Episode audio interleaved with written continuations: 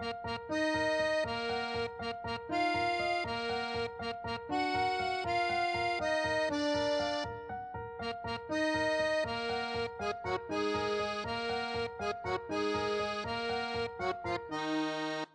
I'm Benjamin Light, And I'm Marcus Sparks. and welcome to Bros Watch PLL2. This week we're covering S2, I'm sorry, S6E12, Charlotte's Web. I wonder, did they name Charlotte that so they could use that title? Or is it that just like they had to use that once they named her that? Yeah, I don't. I don't think they were like, finally, we can do our cross between Hush Hush Sweet Charlotte and E.B. White. that would be awesome. It would be awesome if a lot of this stuff was like foresaw back in season three too. Yeah. So, a little bit of follow up. I think you had some stuff you wanted to Yeah, I bring gotta- up. I got a couple. Uh, I totally didn't know. Uh, someone pointed out most of the stuff that people pointed out. So thank you. Uh, that they played something from the Goldberg variations at Charlotte's funeral, which uh, I feel like Hmm. is definitely a Joseph Dougherty note. Um, also, Hannah on Twitter pointed out today that Charlotte's body was found at the church, and like a day later, they had the funeral right there. like at the end of the last episode, the liars are pretty much standing on the spot where Charlotte was discovered, as Sarah Harvey was giving them some chill Sarah face and being ushered into her chauffeured car. Uh, thank you to everyone who additionally added info about Boston and Braintree. Way too many people to list, which I feel bad about, but good because there was that many people. It's very, very similar to previous outpourings of info about Saratoga. and we appreciate oh, it. God, yeah. Um, but from what everyone has said, I have to agree. There is no earthly reasons why Ari would be going there. Um, but it's just another brick laid in the mystery of the girl with the lyrical name. Um, nice touch to have the liars not only show up back home and lie for Allison again, but also that they have to defend that friendship to everyone yet again. Thank you to Lavina for an email about that, amongst other things. Uh, yeah, it's probably Charlie's teddy bear that we saw on Charlotte's bed. Um, Yeah, I- so the, the teddy bear when Charlotte was a little kid, that that's why that teddy bear is there. We're assuming, I guess. It's just to say, hey, this is still the same person. Here's their, you know, connection to their childhood, whatever. Right, and this is my my last note. This is actually in my notes from last week. I just forgot to say it. I believe uh, we talked about how when we talked about Game Over Charles that we felt like it was rushed for how much was there, and it should have had an extra hour at its disposal. I kind of feel like of late, I think of Rosewood needed just like an extra half an hour. You know, like Mhm. not a full hour. I mean, because a lot of it, I think, for to me, how much they compressed info wise in there, they still did it at a nice pace, so there was some mood to it but like an extra half an hour would have been fun. So even if it's just, you know, five minute longer cuts of Sarah staring at them wordlessly. Yeah, we also had many people let us know that uh, Hannah's address is in Hell's Kitchen in New York, that like 50 whatever street. Um, lots of people wrote in to let us know that. Apparently, a pretty swanky place these days. Hmm. So I think we can probably assume that uh, Jordan is kicking in on that. I don't know. Does I mean, it seems like they that? probably live together. Well, we never see Jordan and Matt Murdock in the same place. Um, also, we should thank Nicole for some excellent gifts from Veronica Hastings' political rally, and Nicole also for just the am- most amazing gift the internet has ever seen, which is the Sarah Harvey "Deal with It" gif. that is just fucking magic right there. Uh, All right, so are you ready to jump into Charlotte's Web? I am ready to get tangled up in Charlotte's Web. Ooh. Yeah. Uh, written by Jonell Lennon and Elijah Braz. Directed by Joanna Kerns. Mhm. There were a fair amount of oneers in this episode, I noticed. Yeah, there's some interesting camera work. hmm So, and I, you know, I didn't do the research. Has she done any episodes before? Well, she's done a couple. She's She's a a couple, former former actor, now Hmm. director. Um, so yeah, after after the the funeral, we open up in the Radley. There's a kind of sort of parallel with the beginning of the Jenna thing here, which would have been amazing if this episode was called the shower thing. Yeah, yeah, they're all still in their funeral dresses, just like in the Jenna thing, except instead of being at the Apple Rose Grill, they're at the Radley. So uh, they're in like the lobby bar area. I have to say lobby because every area of the Radley is a bar area. hmm And uh, Aria's just like, when did you tell Jordan? And Hannah's like, tell him what? And Aria's like, about this town, Charlotte, everything we went through. And Hannah could not look more disinterested. And Spencer's like, she means the things you can't Google. And Hannah's just like, oh, uh, when I knew I was falling in love with him. So Um, she hasn't told him yet. Hannah is one of those people, much like Jack on Lost, who will look you in the eyes when lying to you. I, I don't, that's not a lie. If she says when I knew I was falling in love with him, that's when I told him. If, that hasn't happened yet, I, I wonder though, because I kind of think maybe he does know something. I don't know. well, you I, you know that they didn't tell, and no one, none of these four have told, even like Toby, like everything. You know, they all have shit that like is just stays with them. this is gonna shock you, but I don't know everything. Yeah. Uh, there's a blink and you'll miss it patented aria eye narrow. So like maybe Oh yeah, internally Aria's having the same observation as us. yeah. I mean, this episode is all about like confident, duplicitous eye contact, basically. Yes. Um, also, they're all drinking, I don't know, like some fancy water or something. I don't know what that thing is.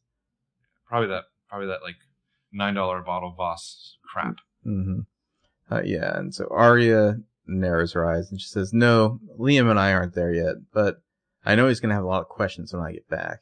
She ends somehow ends that sentence on a sigh. Emily says, "Are you sure you should leave tonight? I mean, the cops want to talk to us before you go." Aria says, "Yeah, I already missed a few days of work." And Hannah's like, "We all have Aria. We're staying. Just confrontational." Aria doesn't appreciate getting ambushed like this, and honestly, Feeling real she's ganged up here. feeling very attacked right now. Yeah. Yeah. Yeah. She says, okay, well, my boss asked me to come back. And Hannah just, just like, whatever, basically.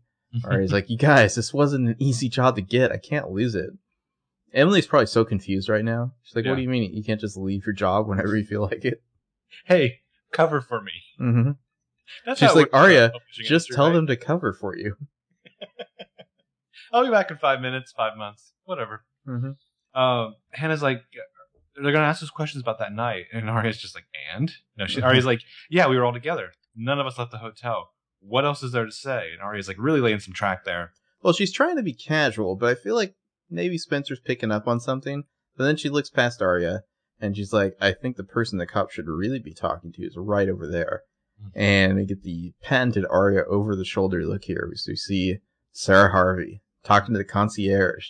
He tries to like hand her a receipt to sign or something, Yeah. but she waves him off with her fake hands. And this like, like comfort bro walks up to sign for her, hmm like her personal assistant. I like Comfort Bro. In my notes, I have him listed as man, comma or man space servant. um, and Spencer voiceover is just, can she really not sign her own name? And I'm just like, interesting. Well, like, is this guy her boyfriend? Does disability insurance cover him? Like, did did she finally let her mom sell her story for money? Like, who who pays for this guy exactly?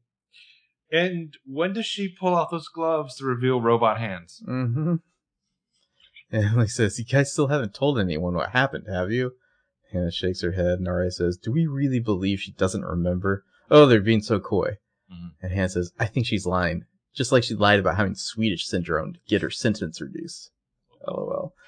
Uh, Spencer's like Stockholm syndrome because she still corrects people. She says, Uh-huh. and it is a real thing.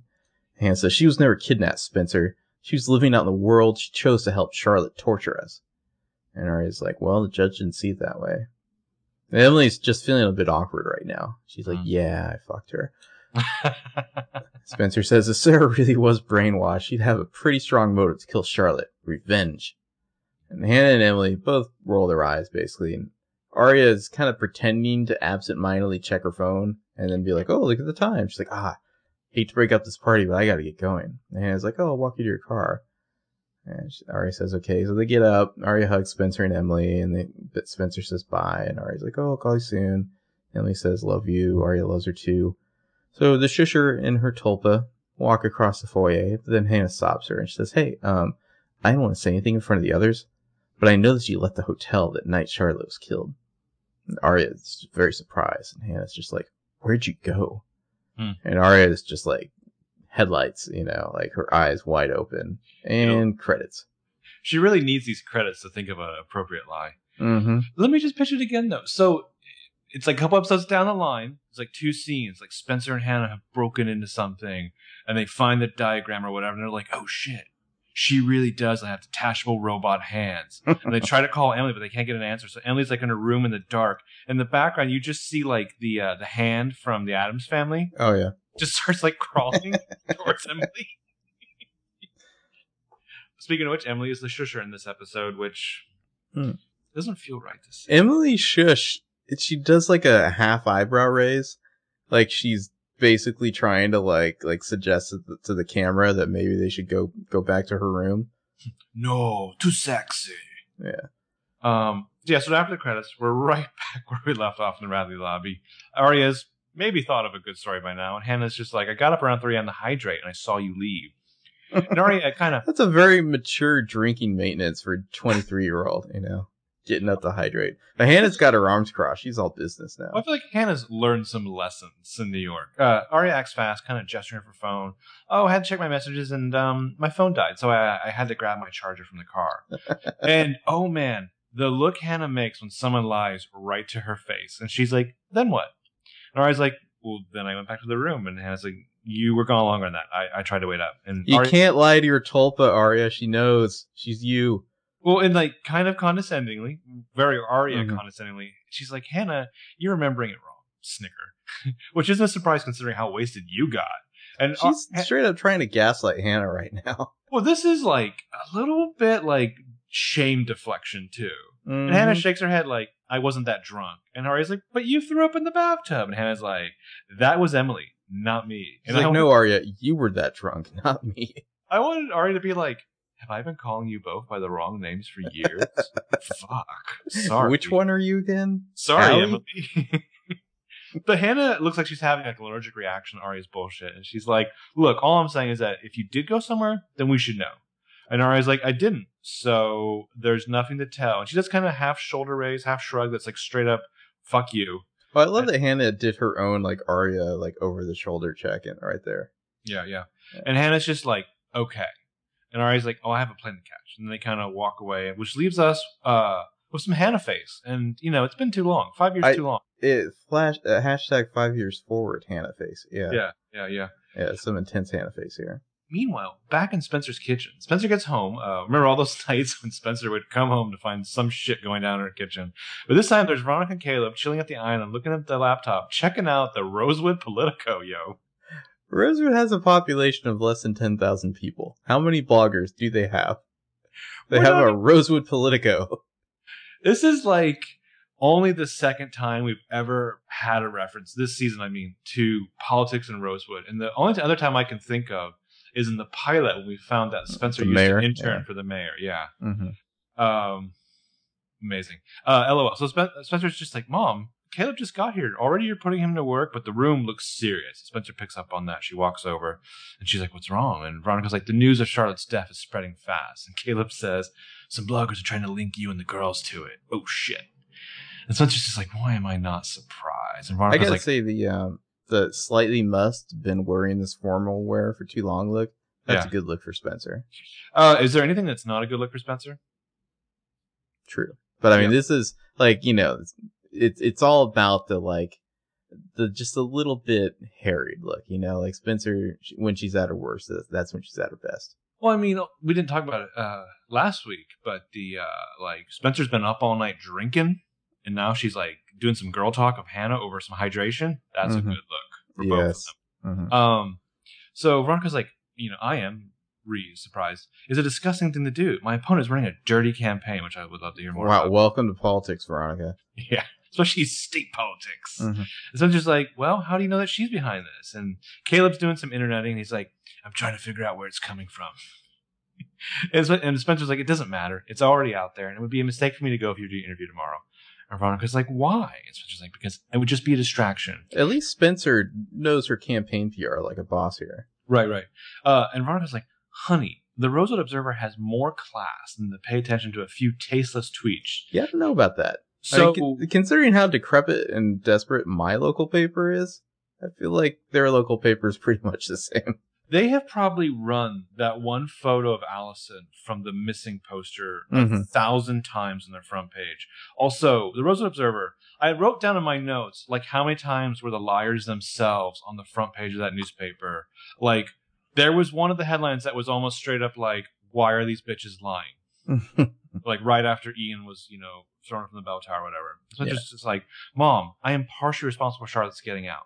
And on the night that she did, she was killed. So whichever way they spin it, her death and my association with it will come up. And it's best if I'm not with you when it does.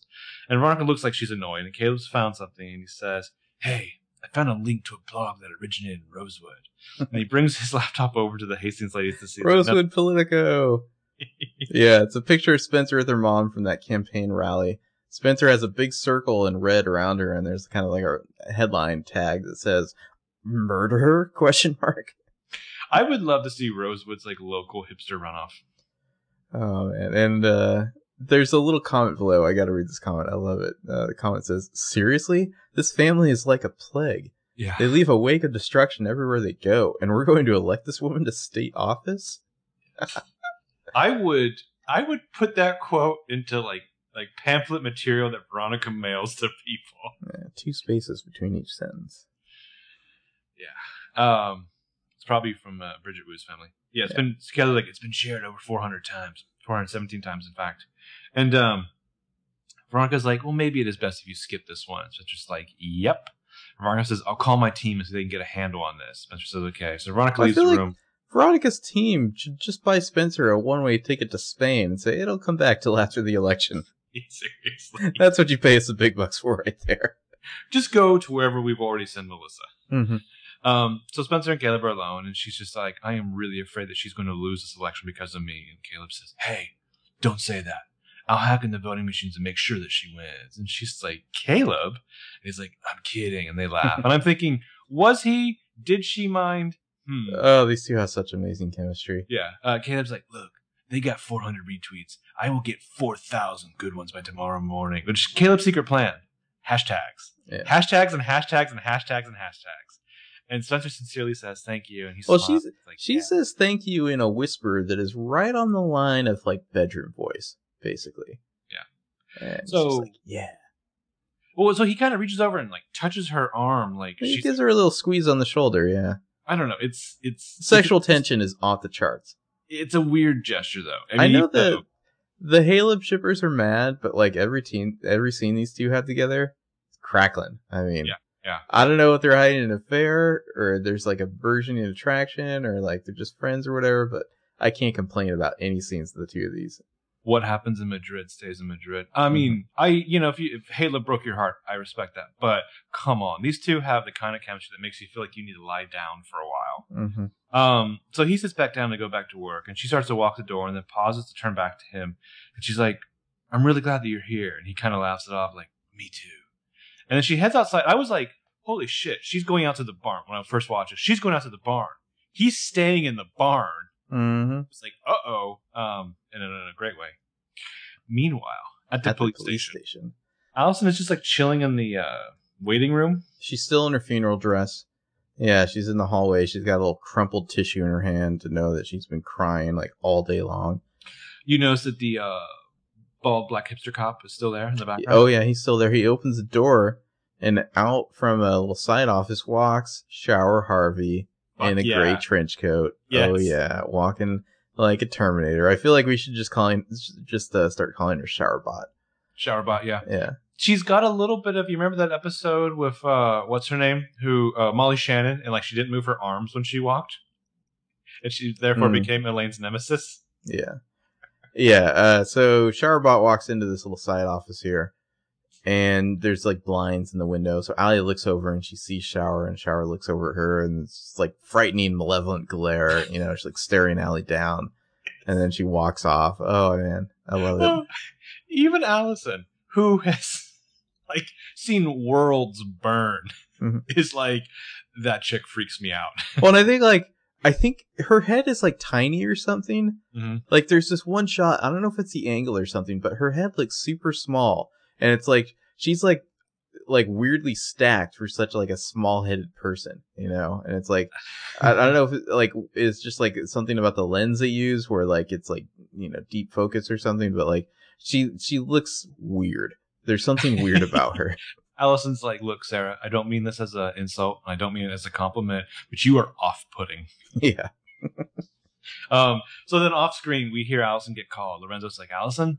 And the way she looks at him, but we don't see him. Um, it just, it just makes me think that we're going to flash back at some point and realize that this is the moment Allison started plotting. That's what I'm always hoping is that this is the moment Allison started her That's what you're scheme. always hoping because Allie in this episode, mm, not my favorite.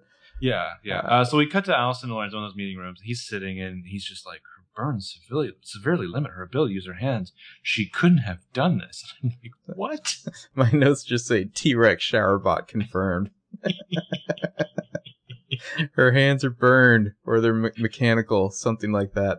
It just you're you're gonna get a scene now where they slowly take off the glove and like show you one of her creepy burned hands, and then she's gonna just start like caressing Emily's cheek. You know that scene in Terminator 2 where Arnold like he like cuts all the skin off of his forearm Yeah, yeah. to show he's a robot? I think you're gonna get that.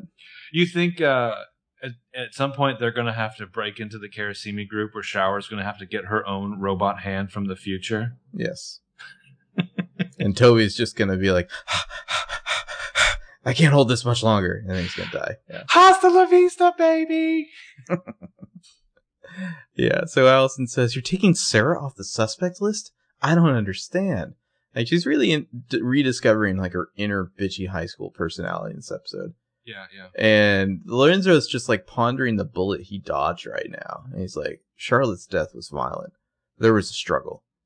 And Allie Allison looks sad. Has, has like aged up into like she lives in like that street from Desperate Housewives now. I feel like that's what she's become. Like I feel like she's like a southern accent away from being like Reverend Steve Newlin's wife now, basically. she needs to always be like nursing a glass of mint julep. Mm-hmm. Heavens, I do declare. And so Um, Allie looks very sad. and Lorenzo's just like, "Oh, you sure you want to hear this?" And she composes herself. well, mind you, she's still probably the strongest person in the universe. Eh, Mona would argue. Allie says, "I need to know what happened to my sister." And Lorenzo says, "Her neck was broken by blunt force trauma before she was thrown from the bell tower." So what, like a hockey stick to the back of the neck or something? uh, that's a good question.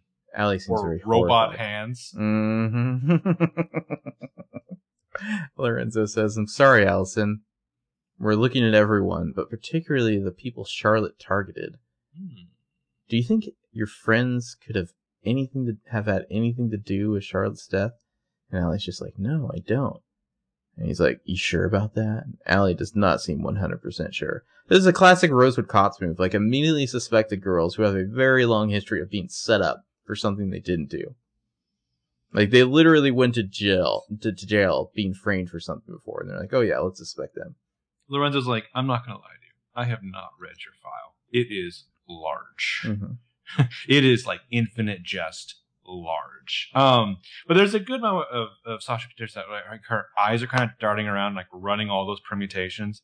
I noticed that her and uh, Ashley Benson have some serious eye work, uh, matching with Ashley Benson and Lucy Hale's incredible sigh work Mm. and Troian Bellisario's uh, expert raspy voice work. Um, yeah. So Emily's living room. Uh, there's a framed picture of Emily in like a black robe, gra- black gradu- uh, graduation cap. Sorry, can't talk So tonight.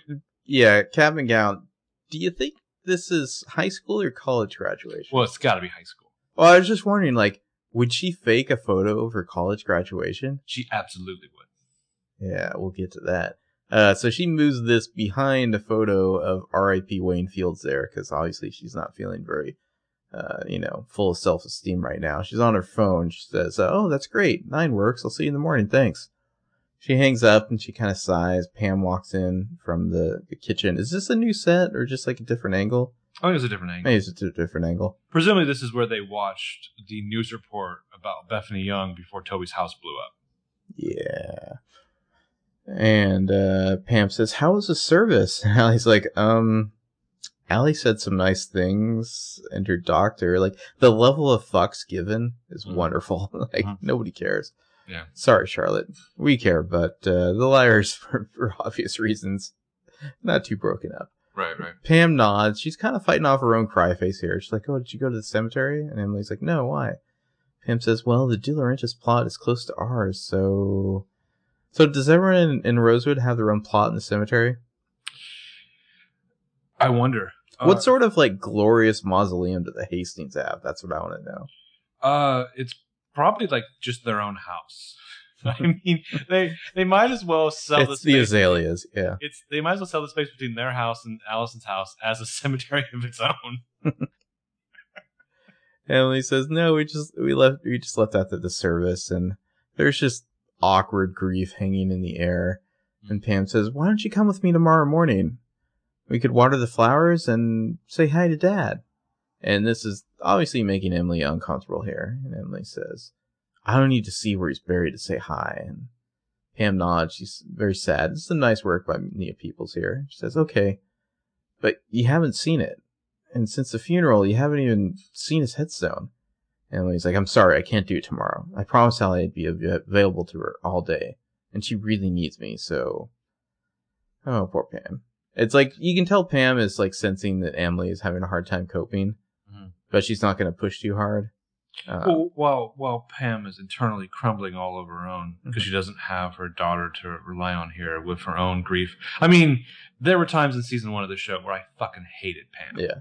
And so it's like now I, I feel nothing but like total empathy for her. Well, at first I was like, maybe Emily isn't visiting the headstone because this is some sort of like denial, mm-hmm. you know, like refusal to accept his death. But on on the rewatch, I was like, I think she maybe just feels ashamed, like she's like let her father down. Yeah. So she doesn't want to visit him. That was my read. Yeah. And anyway, she says, "I gotta take a shower." oh man, she, she's gonna take a shower somewhere. Sarah Harvey just felt a disturbance in the force. yeah, she's gonna she's gonna use the Sarah Harvey escape method, uh, which is uh, my least favorite chess move. Um, Emily walks past her mom towards the stairs and stops before going up. She obviously feels guilty. She kind of looks back at her mom, sees how sad she is. You know, this would be a moment where she could go and like connect with her, but instead she goes up the stairs to escape into that shower anyway. Well, you can you can tell they're both like near tears. You know, like this is this is rough. This is uh, R.I.P. Wayne Fields. You know, and then we're to cut to a candle being lit by a small lighter. And we see Hannah walk in in the background into her host hotel suite. She's a little confused by this. And Hannah's like, Hi, sorry, I think you have the wrong room. I didn't order that because it's a waiter. Uh, the and waiter who looks like the background artist version of Adam Levine. Sure. Yeah. Yeah. Uh, the waiter's, he's got like some fancy room service he's delivered here with like a lit candle. And then off screen, I, am not even going to attempt the accent because this accent is, is something. We hear Jordan, the fiance, say, I did. And Hannah turns to see Jordan, her new fiance. He's leaning against the door. He looks like he's 40. Um, this guy's accent, holy shit. Like, I, I jokingly tweeted, what the fuck is this accent? And a bunch of people very nicely were like, oh, it's Australian. Is here's it? The, here's the thing. I knew it was Australian. What I meant to say was, what the fuck is this accent? That's what I'm trying to communicate here. You know, th- this scene, I could not ascertain that it was Australian. It just sounded like some kind of pan Euro trash warble. I talk to Aussies every day. I know it's supposed to be Australian. I know he is Australian, but he is borderline incomprehensible. I don't I don't know what it is. I don't know if this like does he normally talk this way? Is he trying to like affect something? Like at times it seemed like maybe he was trying to do English. Yeah.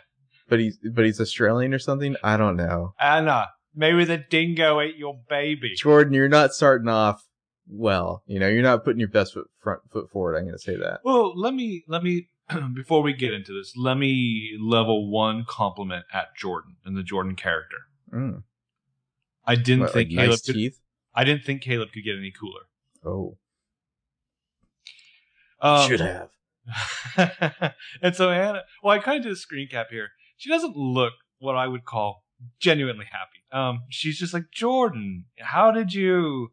And he's just like, I got the key from your mom, eh? Um, he's like, no key to. I want to surprise you. I, I, I, don't feel like his accent is consistent either. No, it's not. It's all over the place. And I don't understand because he is Australian if you're going to bring in like the Sherlock esque, like let's do the text on screen, which mm-hmm. is a mm-hmm. great thing, you might as well just subtitle this. Yes, I need subtitles for this guy. There were parts when I was transcribing where I was like, I don't know what the fuck he just said. When he's talking to Spencer at the dinner party, I just want Spencer to be like, okay, one more time. Uh, I didn't catch any of that. I'm just going to smile English, and nod, Jordan. Please, yeah. and Hannah says, I thought the magazine was going to print tomorrow, so I guess he works for a magazine. That's a growth industry. And the waiter gets the fuck out of there. I hope they tip this guy. and Jordan's just like, oh, it Here's is. a boomerang. Yeah. But the cops, yeah, sorry, Australians, in advance. Uh, the cops want to talk to you, and that trumps work for me. Um, yeah, and then my notes just say I seriously need subtitles for this dude. So they embrace, and he's like, "How are you?" And Han says, "I'm better now that you're here." And they kiss. Ugh. And he nods the food. You're like Fred Savage in The Princess Bride. Mm-hmm. Uh, Skip all that mushy stuff. And Hannah says, Champagne? What are we celebrating? He's like, Us. And he hands her a glass of champagne. He says, I spoke to my uncle, and he agreed to let us have the estate for the wedding. And Hannah's like, In the Hamptons? Ugh. Wow, that's amazing. But I mean, I thought Italy was on the table. I thought Europe was Mm. on the table. the fucking Hamptons. I mean, I'm sorry. Did Madeleine Stowe like bequeath you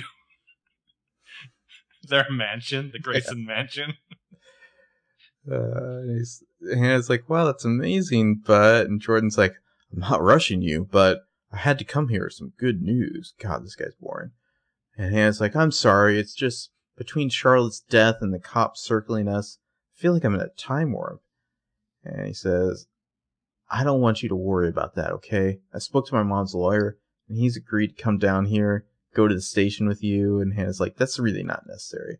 He says, I know how the cops have treated you in the past. Now we shouldn't take any chances. This is the girl who missed part of her senior year because she was in county lockup. Mm-hmm. So yeah, maybe. Hannah says, maybe we should just go back to New York tonight. And he says, Hannah, once the cops talk to you and realize you have nothing to do with this, it'll all be over. I just, I just wanted Hannah to be like, "You poor naive fool." I don't understand She's a like, word you're saying. "Uh, Have you been watching this show? Did Did you not catch up on Netflix? Maybe you need to watch 6A, maybe? I know that's Yeah. not there yet. You know, there's places online. maybe, maybe You're rich, you can afford iTunes. maybe in a couple years when Australia can afford Netflix. I am Yeah. so sorry, Australians. I am so sorry. Um, she's like, I just want this day to be over, and he's like, Well, that's just because you had a bad day. I Don't mean anything that really hurt. Um, and then he goes over to the various dishes and starts. Is that just how we're going to do his lines? Oh, I would love to do that. Um, because there's no subtitles on the podcast. So he starts uncovering them like a smarmy entitled foreign guy. And he's like, Fettuccine from Balthazar? And she kind of chuckles. I he- had to listen to that line like five times to try to Yeah. figure out what the fuck he was saying. He uncovers another dish and he's Well- like, Frisee salad from Dean and DeLuca? Hannah's like laughing at this, like it's funny or something. Is this a New York thing? It's gotta be. I- I think- uncovers- I think what I've gathered from reading other people's, you know, comments is that he's like presenting her food that he like either he's pretending it's New York cuisine or like he brought it himself from New York, like one of the two. So my initial theory, especially as he uncovers the last one, he says, and a red velvet cupcake from the Greenwich Bakery, as I was like, oh, boom, that's actually from Lucky Leon's, and he's just making it up. That was my first thought. Okay, Hmm. all this is up. He's just making it up. I the guess other they are. option, Sorry, go ahead. I would say the other option is that he literally just imported all this bullshit, and maybe Balthazar and Dean and DeLuca have special meaning to her besides just being rich tokens. I mean, honestly, at this point, I would rather that Hannah was dating Patrick Bateman. Our Twitter pal Sarah C. I, lo- I love this quote. She says, "It's easy to confuse the best restaurants in the world for love." That is just fucking savage. I love that. oh, that's amazing. Well done. Yeah. So Uh, Hannah gets up, smile, big long hug. Uh, official thumbs down on Jordan. Sorry, Hannah Banana, you're way too cool to get filed away in the Hamptons like some boring rich guy's trophy. Uh, I mean, have you seen Revenge? Seriously, have you seen it? No bueno. Yeah.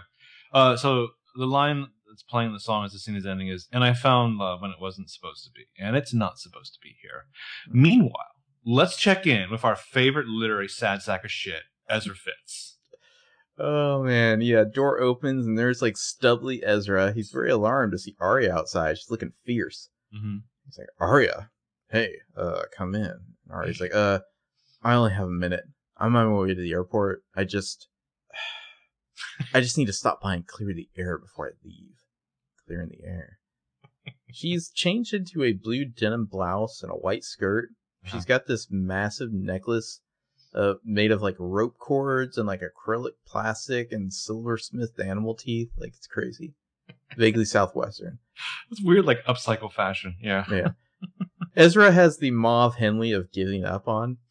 So the only thing that I would add uh, to Ezra's wardrobe in 6B is that at the start of each scene, by the end of each scene, he should have like two to four more stains. Cheeto stains, yeah. and like the handprint, like where he wiped it on his like this, his side or whatever. Yeah, he's obviously terrified of her because she seems pretty intense. Also, She she's does- Aria. She does her patented quick check behind her. I gotta say, I thought while I was recapping this, I was like, what if I did a supercut of every time Aria looked behind her? And then I thought, that's insane. What song would you set that to?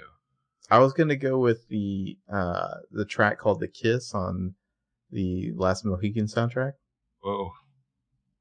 I'm Just just ponder that. I may I'm just still trying do to it. picture I'm just trying to picture how you would be beloved by a certain sad quotient on the internet. If you Mhm. did anything remotely representing an Ezria video to the music from the end of Last of the Mohican. Well, just the looks over the shoulders. I feel like Lucy would be like, "That's amazing. Here's a restraining order." Which Ezra's like, stay alive! I will find you! Also, get out! Now, yeah. Aria says, "We didn't see each other the night that Charlotte was killed. You didn't call me. I didn't leave the hotel. We didn't walk or talk or go anywhere. Understood?" And he raises his eyebrows, like trying to act like he doesn't give a shit. And he's like, "Whatever you say, Aria." And she pieces out.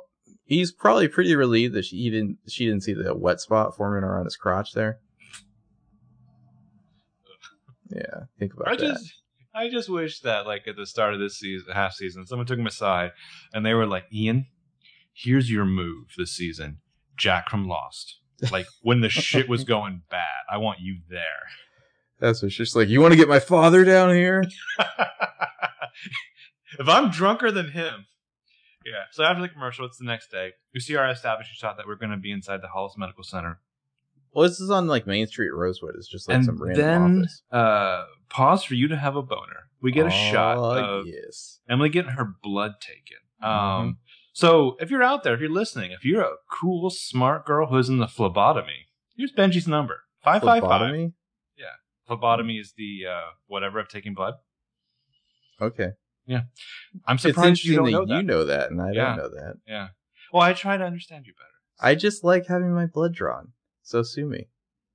It's fun to watch it go into the, the little thing.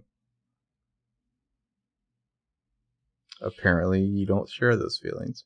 Anyway, Emily looks like she's about to vomit, and the nurse is like, Well, she's winch- wincing. She's looking away. Yeah. "Yeah." Nurse is like, "That hurt," and Emily's like, "No, I just never very good with needles." And nurse is, "Oh, you'll get used to them. The injections too." And Emily's like, "Crazy eyes." And so she's like, the nurse says, "So are you in school or working?" And Emily's like, "Well, um, work and school. Uh, I've got a couple classes left before I graduate." And the nurse has her kind of hold the gauze while she. Emily looks like incredibly guilty when she's saying this, even though the nurse isn't even paying attention. Yeah.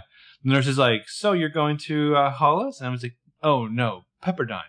I'm actually in San Diego now, though, for work. And the nurse is surprised. Such a bad liar. She is getting like massively worse as the episode progresses. This whole episode is Emily's just like, hand me a shovel. I'm gonna dig deeper. Well, at one point, I'm like, Emily, you should feel bad that your mom is not picking up on your lies. Like, you Mhm. should be concerned about whatever Pam's going through. And so the nurse is a little concerned or whatever. She's like, uh, well, Well, you goes, live in "Oh, California, you're doing your treatments here. And Emily's like, is that bad? And the nurse like, well, travel puts a lot of stress on the body. It's really best to complete your treatments in one place.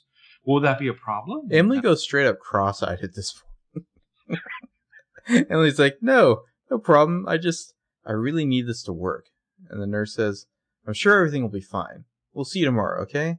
Emily nods, and nurse leaves, and Emily just feels guiltier than usual for lying. So what the hell is going on here? What are these treatments for?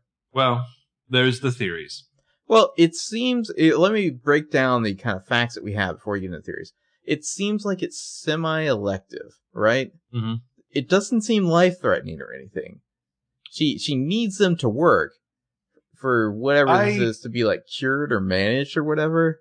I don't think it's cancer. And I, know feel like if it was like malignant cancer, this nurse would be like, "Yeah, we need to talk about that." You know, she's like, "Oh, I need them to work." Like it, it just seems too casual for it to be something like really serious. It seems it seems like something short term where she's expecting this to like, "Oh, it worked. Now I'm okay." You know? Well, I don't think it's cancer solely because of the revelation that another character makes to Emily in a few scenes. And I Mhm. don't think Emily will ever be going through something that serious like somebody else. I think on the on the face of it, her problems will seem frivolous compared to somebody who might have actually survived cancer. Um but I feel like the other artifact that I can't shake loose is that shot from the trailer of her being held down in a hospital gown while screaming. Yeah, I mean, I don't know what that means. I mean, to me, this seems like something that she has elected to do. I don't know what. I mean, a popular theory now is that she's selling her eggs. Mm. I mean, two popular theories. One is MS, which I could buy. I, I know somebody around the same age who has MS, so I could see that.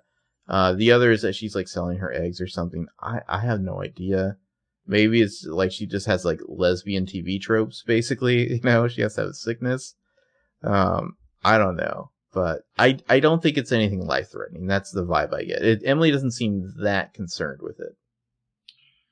It just seems like it, it, if it was life threatening, at some point Emily would have broken down and you know told her mom or her friends. Well, especially when we get to her monologue later. It that's just not the vibe I get. Basically, yeah, yeah, yeah. I mean, I, I think that selling her eggs to have money to go back to college or something.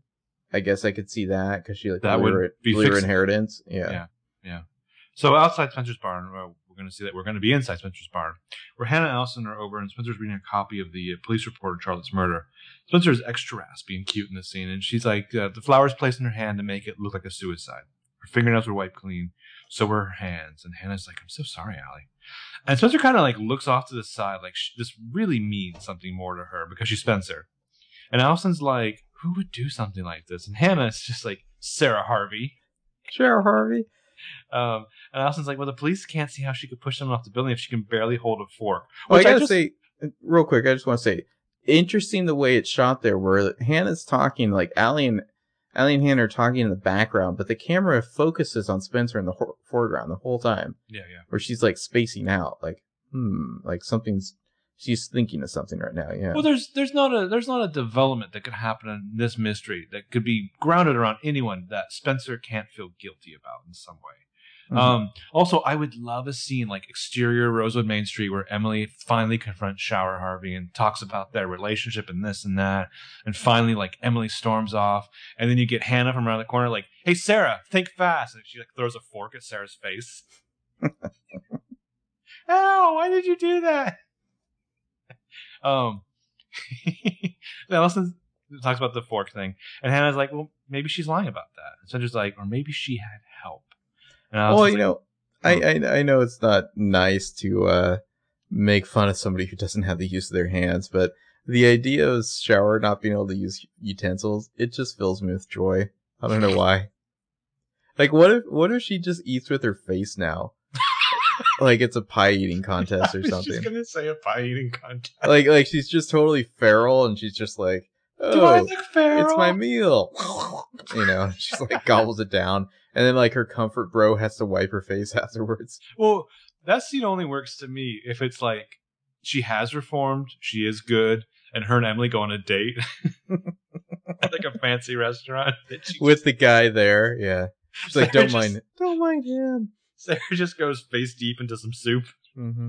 I eat a lot of milkshakes now.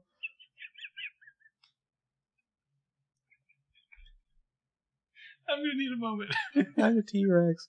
Yeah, and Allie says, either way, they took her off the suspect list. And Spence, Hannah says nothing. She kind of looks at Spencer, and Allie's like, Aria left town quickly.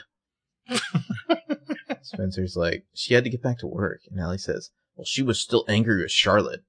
Hannah says nothing, and Spencer's like, she wasn't angry, she was scared. And she said everything that she needed to say up on that stand. And Allie's like, I saw her dad this morning. He said that she left one t- town one day earlier than planned. Well, a lot of people point out, I would fucking love to see that scene I know. where Alison and Byron run into each other in town. Where's your daughter? You know what I'm capable of. And like Byron's walking out of Bevmo and he's so spooked that he drops his bottle of fancy scotch. and he's like, Great, I can't afford another. Yeah, that was a forty dollar bottle. so she looks at Hannah again. Allie does, and he was like biting her tongue. Like, is Allie picking up on something here? I mean, oh, I guess- I I absolutely think that she's just trying to get them riled up and see what happens. I I, I can only assume that Allie, she's picking up on something. She doesn't know what exactly, but there's something here she doesn't like, and so she's going to keep pressing that you know that button.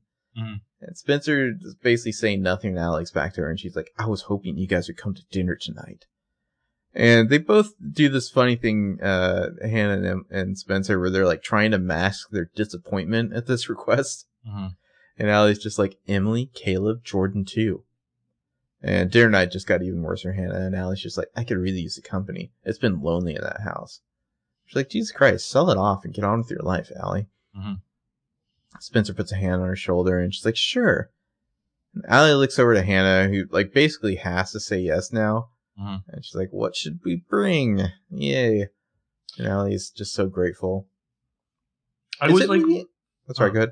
I was I'm really proud of Spencer to like go out of her way to try to do this comforting gesture because I feel like Alison has been such a fucking nightmare person to Spencer. The only like genuine moment where Spencer overcame that and by doing this was able to like surpass whatever she felt from Alison, whatever inferiority. What was on she's on the porch when Aria's like going through the button jar and Spencer's talking about like, well, if you like Lorenzo, Mm-hmm. go go climb him like a tree or whatever, you know. Um it's not like Alison from Spencer's perspective really deserved it. No. Yeah, I was just gonna say, is it me or is there something weird about the makeup in this episode? Uh I not crazy about Hannah's. Well, I It feel like they're trying to make Allie weird. look just like, like I don't know, really cried out or something. Yeah. And it's like I don't know, it's like too much. Maybe it's just like you know the high the high def or something. She just looks strange. Like you can see the makeup. I don't know. But I think it's also probably still an experimental phase. It's got to be weird to Mhm. film 610 and the next week film 611. I know. Yeah, with, that's. with 5 years having passed. I feel like when we eventually get to season seven, it's going to feel suddenly different, even if it's picking right back up, because they've actually had some time to like think about their characters in a different way now. Well, and know? I would think that when you go into your writers' room at the start of season six, never mind that you have your schedule laid out. We're gonna we're gonna break twenty episodes. They're all gonna be filmed like like right after one after another. But there's gonna be like a five month break in which five years will have passed. That's hard enough to do. But at some point, you have to know that you're basically, whether you want it or not, writing to like hashtags, Mhm.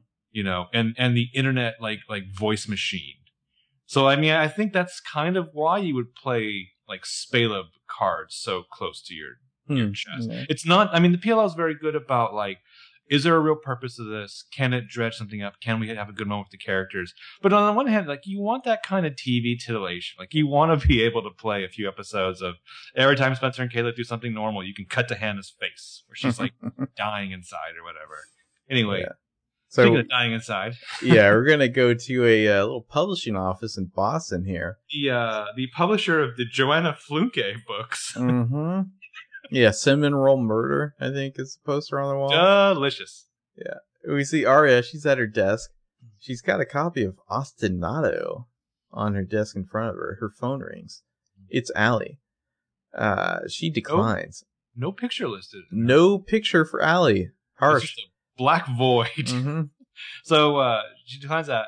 Some bespectacled dude sits in the cubicle next to her. This is Liam. Liam has a copy of Edan Le- Lepucki's uh, California on his desk. There's like a glass partition between their cubicles. He kind of knocks on him. He's like, "Welcome back, Montgomery." and Oh, nice uh, she she seems so pleased with herself, and she's like, "Good morning, Mister Green." oh, they're so uh, subtle and professional. I feel like Aria gets off on her secret office romance that no one is in the dark about. That's the only reason it's happening. So Yeah. this guy's one of those guys that calls girls by their last name. Yeah. Um, yeah, this guy pretensions of a goatee, basically, like wannabe hipster type thing. Very, very hipster-esque. Mr. Green. This is Liam Green. Uh, woman walks by, who's Aria's boss, Jillian. She says, staff meeting, two minutes. And Aria's like, be right there. So everybody in the office gets up to follow Jillian, but Liam and Aria lag behind. And as soon as the others are out of sight, they start smooching. Mhm. Because Aria needs, needs she needs something secretive and forbidden to Mm. even romance a guy. Mhm. Uh, also, there's still like another guy, like in the deep background. Yes. So they're they're as terrible as ever about like doing shit on the DL. Mm. And Ari's like, mm, God, I miss you. He says, I missed you too. And Ari's like, and this? Or, I'm sorry, and this. And Liam says, what, work? And Ari's like, yeah, work. Boston? Normalcy? Her eyes go hilariously wide at the word normalcy. Mm-hmm. Normalcy is not a word that should even be in Aria's vocabulary. That is not on her syllabus. Yeah. And uh, Liam's just like, yeah, I still can't believe what happened. Like, are you okay? Or are you freaked out? And Ari's like, no, I'm okay. Kind of freaked out, but mainly I'm just glad to get back to regular life. And they hear a noise and look because that like dude who's still there is like walking towards them. So Aria like quickly pulls away and tries to act cool. Well, like, how annoying for this guy that they don't even like properly pretend to not be doing PDA. Mm-hmm. Ari's like, oh, we should get to that meeting. And he says, yeah, we should. Oh, how was Ezra Fitz? Did you talk to him? And Ari's like, briefly. He's thinking about giving back that advance. Aria's like, smell my fingers. Yeah. Um, Liam's like, oh, Jillian's not gonna like that, and Aria's like, no, she won't. Uh, oh, oh, Liam, you were dead before the ship even sank. Yeah. um, real quick note, we'll get to her in a minute. Uh, Jillian is played by Klea Scott, who's been in a ton of things, but she spent a season on Millennium, which is the X Files like pseudo spinoff starring Lance Henriks- Henriksen and the always great Terry O'Quinn. Um, so somewhere at Hollis, Emily's like sitting on, uh, or is that an outside parking. I don't think this is. Hollis. I think this is still Main Street Rosewood. Okay. It's just near the Hollis Medical Center. She's trying to validate her parking. so Won't accept her credit card. so in in how small cities work, probably at some point there was a rich guy named Hollis who just gave out a lot of money and therefore his name got on everything. Probably. Yeah, or it's like an adjunct, you know? Maybe. Um, I don't, Um, since when do you need to validate parking in Rosewood? Is this like a five years later thing? Because I feel like the liars just wantonly parked everywhere they felt like all the time. After the city went bankrupt because of the uh, police department's rampant over budget expenses. Yeah, so Emily keeps she's getting very frustrated, keeps jamming her credit card in to no avail. Credit card not valid, the machine keeps saying. Uh, and she looks like she's about to break down, basically. And then, oh, hey, it's Sabrina, the pot chef. It's From the brew. Lulu. Yeah, she happens to walk by, played by Lulu Brud. She's like, oh, is it broken? I'm so glad they brought this character back. Yeah. I mean, I know people Well- like always hate the new characters, but I feel like Nicole and Sabrina from 6A, those are both solid characters, you know? Even Nicole, you think? Yeah, yeah, Nicole. I mean, Okay. you know, R.I.P. Nicole. She'll be I back. uh, they never found the body. I like Sabrina because she is. I, I feel like she's probably the least pretentious character Hmm. ever on this show, ever.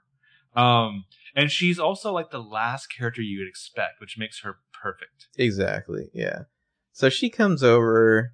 She's like, "Oh, is it broken?" And Emily's like, "Um, yeah, yeah. I don't, I don't know, maybe." And Sabrina's like, "Oh, you're Emily, right?" Because everybody knows where Rosewood knows who these girls are. Nervous head nod galore from Emily. Sabrina's like, "Oh, these things can be finicky sometimes. Let me try." And she tries the card. Oh, it worked. Emily, she's rummaging in her wallet. She's very embarrassed. She's like, "I'm sorry, I, I don't have cash on me right now." Sabrina's like, "Oh, it's not a problem, really." And Emily's like, "Thank you." And she takes a parking slip. She looks like she's just like about to start crying right now. And Emily's or Sabrina's like, "Are you okay?" And Emily says, "Yeah, yeah, I'm fine, thank you." And she takes off. Emily or Sabrina, she looks after her. She's a little concerned. For some reason, it didn't take me until like the second scene with Sabrina to be like, "Oh, I see what they're doing here." what? a love That- interest. Okay, so I know a lot of people had that theory. What I like about it is, per our theory, Emily is not real. She is Spencer's imagined self. So the fact that she could potentially be a love interest to Troian's best friend there you go. is so weird and incestuous that it's kind of perfect. hmm Uh, so on Main Street, Rosewood, Hannah and Jordan are going for a stroll, and Jordan's like, "So are gonna bring out on? Yeah, something about sushi. Fuck Wait. off. Sushi at a dinner party? Uh-huh. You monster!" And Hannah's like, the only tuna you're gonna find in this town is out of a can. He says, then I guess Thai food is out of the question too. Why don't you just wrap money in bread and serve that, you fucking bastard? Oh, let me shit all over your small town for not being New York. And Hannah's like, unless you want to go back to New York, if we leave now, we can make an eight o'clock reservation. hint, hint, wink, wink. Yeah, and he stops and looks at her and he says, "Are you worried about spending the night with Alison or introducing me to Caleb?" Because Well, that's how he pronounces it. She's like, I just don't want Caleb to pity me. Also, it seems the shot changes. We get Jordan standing in front of the church, the phallic hall of weirdness and murder in Rosewood. So I feel like they want Jordan to somewhat be on the table as not only annoying, but potentially suspicious. Uh, yeah, I guess. I don't know. I don't take this guy seriously. um, and Hannah's like both. I just want Ian to come back from the dead to be like, really, bro?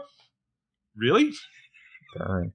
Yeah, Hannah says both because she's confident enough to admit that, you know. And he says, "I'll be on my best behavior, okay? All right, keep the conversation light, and we'll leave right after dinner. Deal?" And Hannah's like, "Yeah, fine. But if we're going there, we're not just bringing food." And she turns around and smirks because they're walking into Rosewood Grape Wine. Because PLL is still brought to you by booze. Which I'm sure Ashley Mariner is like the shopper of the century there. I just want that place to be called the Haunted Vineyard. Mm-hmm. Um, so in Spencer's barn, she's sitting at a table on her laptop reading stuff. Caleb's like bringing them both tea because they're just so adorably domestic. Being a good BF, yeah. Uh, Spencer says the police think that the murder was murder was murder was premeditated. That's why they're looking at us. And let's get real. These two could just read true crime books to each other and it'd be the hottest fucking thing you'd ever witnessed. Oh, just wait. Yeah, Caleb chuckles and he's like, "All right, let them look. Let's see that you put what happened behind you. You've moved on." Yeah. Which he's forgotten how the Rosewood Police Department. Yeah, I know. Spencer says, "You know, it hasn't been that easy," and he's just like, "Going to therapy isn't a strike against you. You had a lot to overcome." He's so supportive. He's like essence of be- best boyfriend. you know? Yeah, yeah. Essence of best boyfriend sprayed all over you. I think uh, there's a lot of uh, Lucas Lee from Scott Pilgrim leaking into my Caleb impression. Which one is Lucas Lee? Uh, let me see if I can remember. It's sometimes I let him do the wide shots when I'm getting blazed in my witty. Chris Evans, yeah. Okay. And Spencer says, "I'm still overcoming it." And he says, "It's not going to make anybody think you're capable of murder." Spencer says, "No, this might." And she turns her laptop around to show him something. He's like, "What is this?" And she says, "It's a paper that I wrote my sophomore year at Georgetown. Each of us had to do a case study on a unique murder, and I did mine on a woman who was killed on her wedding night." This is such classic Spencer. Like, what the hell is this class? So yeah, yeah. It's he looks at the paper. It's called Newlywed Murder. It happened in Texas, 1973. Uh, let me just pitch a theory because this is going to come up a lot. This entire subplot is all about the fact that Spencer found a paper she did in college, which was really good, Mhm. and she would like credit for it from the people she knows, even if it means that she might have to take a murder rap. Well, she drops the uh, sexiest uh, non sequitur ever. She says, "Did you know that it's human instinct to go head first when you leap to your death?" And Caleb's just like, "I have the weirdest boner right now." He- he- no, he says no. Drinks casually. He's so into it. Mm. She says, Um, "Well, it is." And later on, they discovered that her neck was broken before she fell. She was found holding a bri- her bridal bouquet, and her fingernails, fingernails were wiped qu- clean. Charming. Caleb's like, what was this class for? yeah, it's murder school, Caleb. It's learning how to commit a perfect murder. That's what you do in college. Georgetown Murder School. Mhm. Um, yeah, he- she says it's for criminology. Look, that's exactly the way Charlotte died. What if somebody knows that I wrote this paper? They know my history here, and they're trying to set me up. And he's like, he's trying to like pause her shame loop, and he's just like, Spencer, breathe. So she kind of sits back down. He's like, I would have pointed. He doesn't say Spencer. He says Spence. oh, sorry, sorry, Spence, Spence. Which either you're in when you say Spence, or you're trying to get in. mm-hmm. and I'm looking at you, sober coach Dean. Um, he says, being back here is making you paranoid. Nobody's trying to hurt you, okay? Except for maybe Hannah. He's like, I'm telling you, this is all just one big coincidence because I'm apparently hit my head.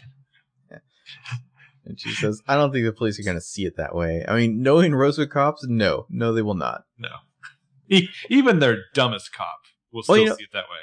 The interesting thing about these early 6B episodes we're seeing, it's kind of like in the first season again, where they, they haven't really rebuilt that friendship support system yet. Yeah, yeah. So they're not confiding and relying on each other like they should be. Like Spencer has Caleb, but she's not telling this to like, you know, Hannah and Aria and whatnot. Well, and Emily.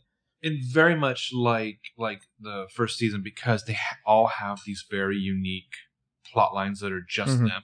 Well, I, I think it's going to take an A message, like a new A message for them to go all the way back in together. You know, it's like they're they're still resisting that that siren call of the liar bond at this point. And I love, I mean, to me, season five was such a fantastic like paradigm shift of the show. The fact that like seemingly A dies in the first episode, Mhm. they blow up Toby's fucking house, and then you get the return of the A message. And I remember when we watched, I still remember vividly, we fucking cheered, like we stood up and cheered, and it's like I like that. It's not in, it's not like they're following the pattern exactly. You know what I mean? Like they weren't Mhm. sitting outside of the the the funeral like last week and getting the A text or whatever. I like that it's it's building its way back. So after the commercial, we're in Jillian's office. It's just her, uh, Aria, and Liam now. And Jillian's getting up, coming around the desk, talk to Aria, and she's like, "You told me you had a relationship with this person." Which, uh, so she immediately, Aria immediately looks at Liam. Uh, also, Aria is dressed like some kind of high fashion '80s punk rocker here.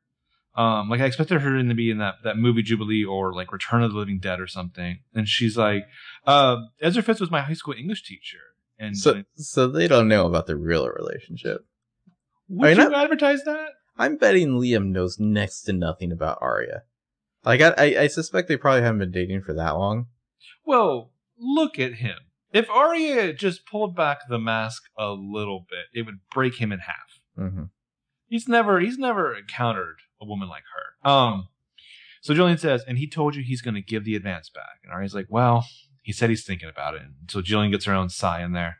And Aria's like, You heard about what happened to his girlfriend? He's not in a good place right now. And Jillian's like, No writer's ever in a good place, Aria. I thought the teacher angle would help, but perhaps that's the problem.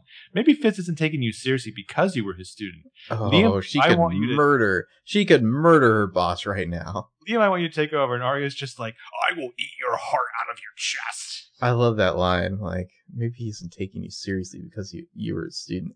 Like, if Aria explains why Ezra would take her seriously, then Jillian won't take her seriously. yeah, so she wants Liam to take over, and it's a little awkward between the two of them now. And Aria's like, "Take over," and Liam's like, "Uh, Jillian, it's not Aria's fault. She went to testify at this hearing, and there was a murder in this town." And before he could go any further, Arya cuts him off. Why do you think she cuts him off? Well, I don't think she wants to go into any of that. But also, Mhm. I choose to think that Aria's not going to be defended by anyone. Yeah, and she's like, Liam's right. And he looks over at her, feeling like maybe a little confused or ambushed, and she's like, I just, I got really distracted, but it won't happen again. And Jillian's kind of nodding, not really buying it, and Aria's just like, Jillian, I know this author. Author. I can get through to him better than anyone else. Tell her why, Aria. And Jillian's just like, this isn't personal, Aria.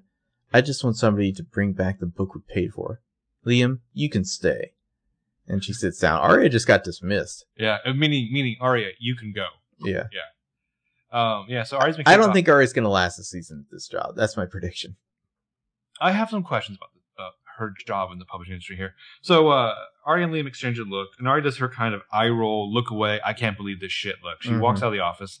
Um, Well, it's like she walks to the door, stops, like, really? I had to go? Ah. Yeah. like finally walks out.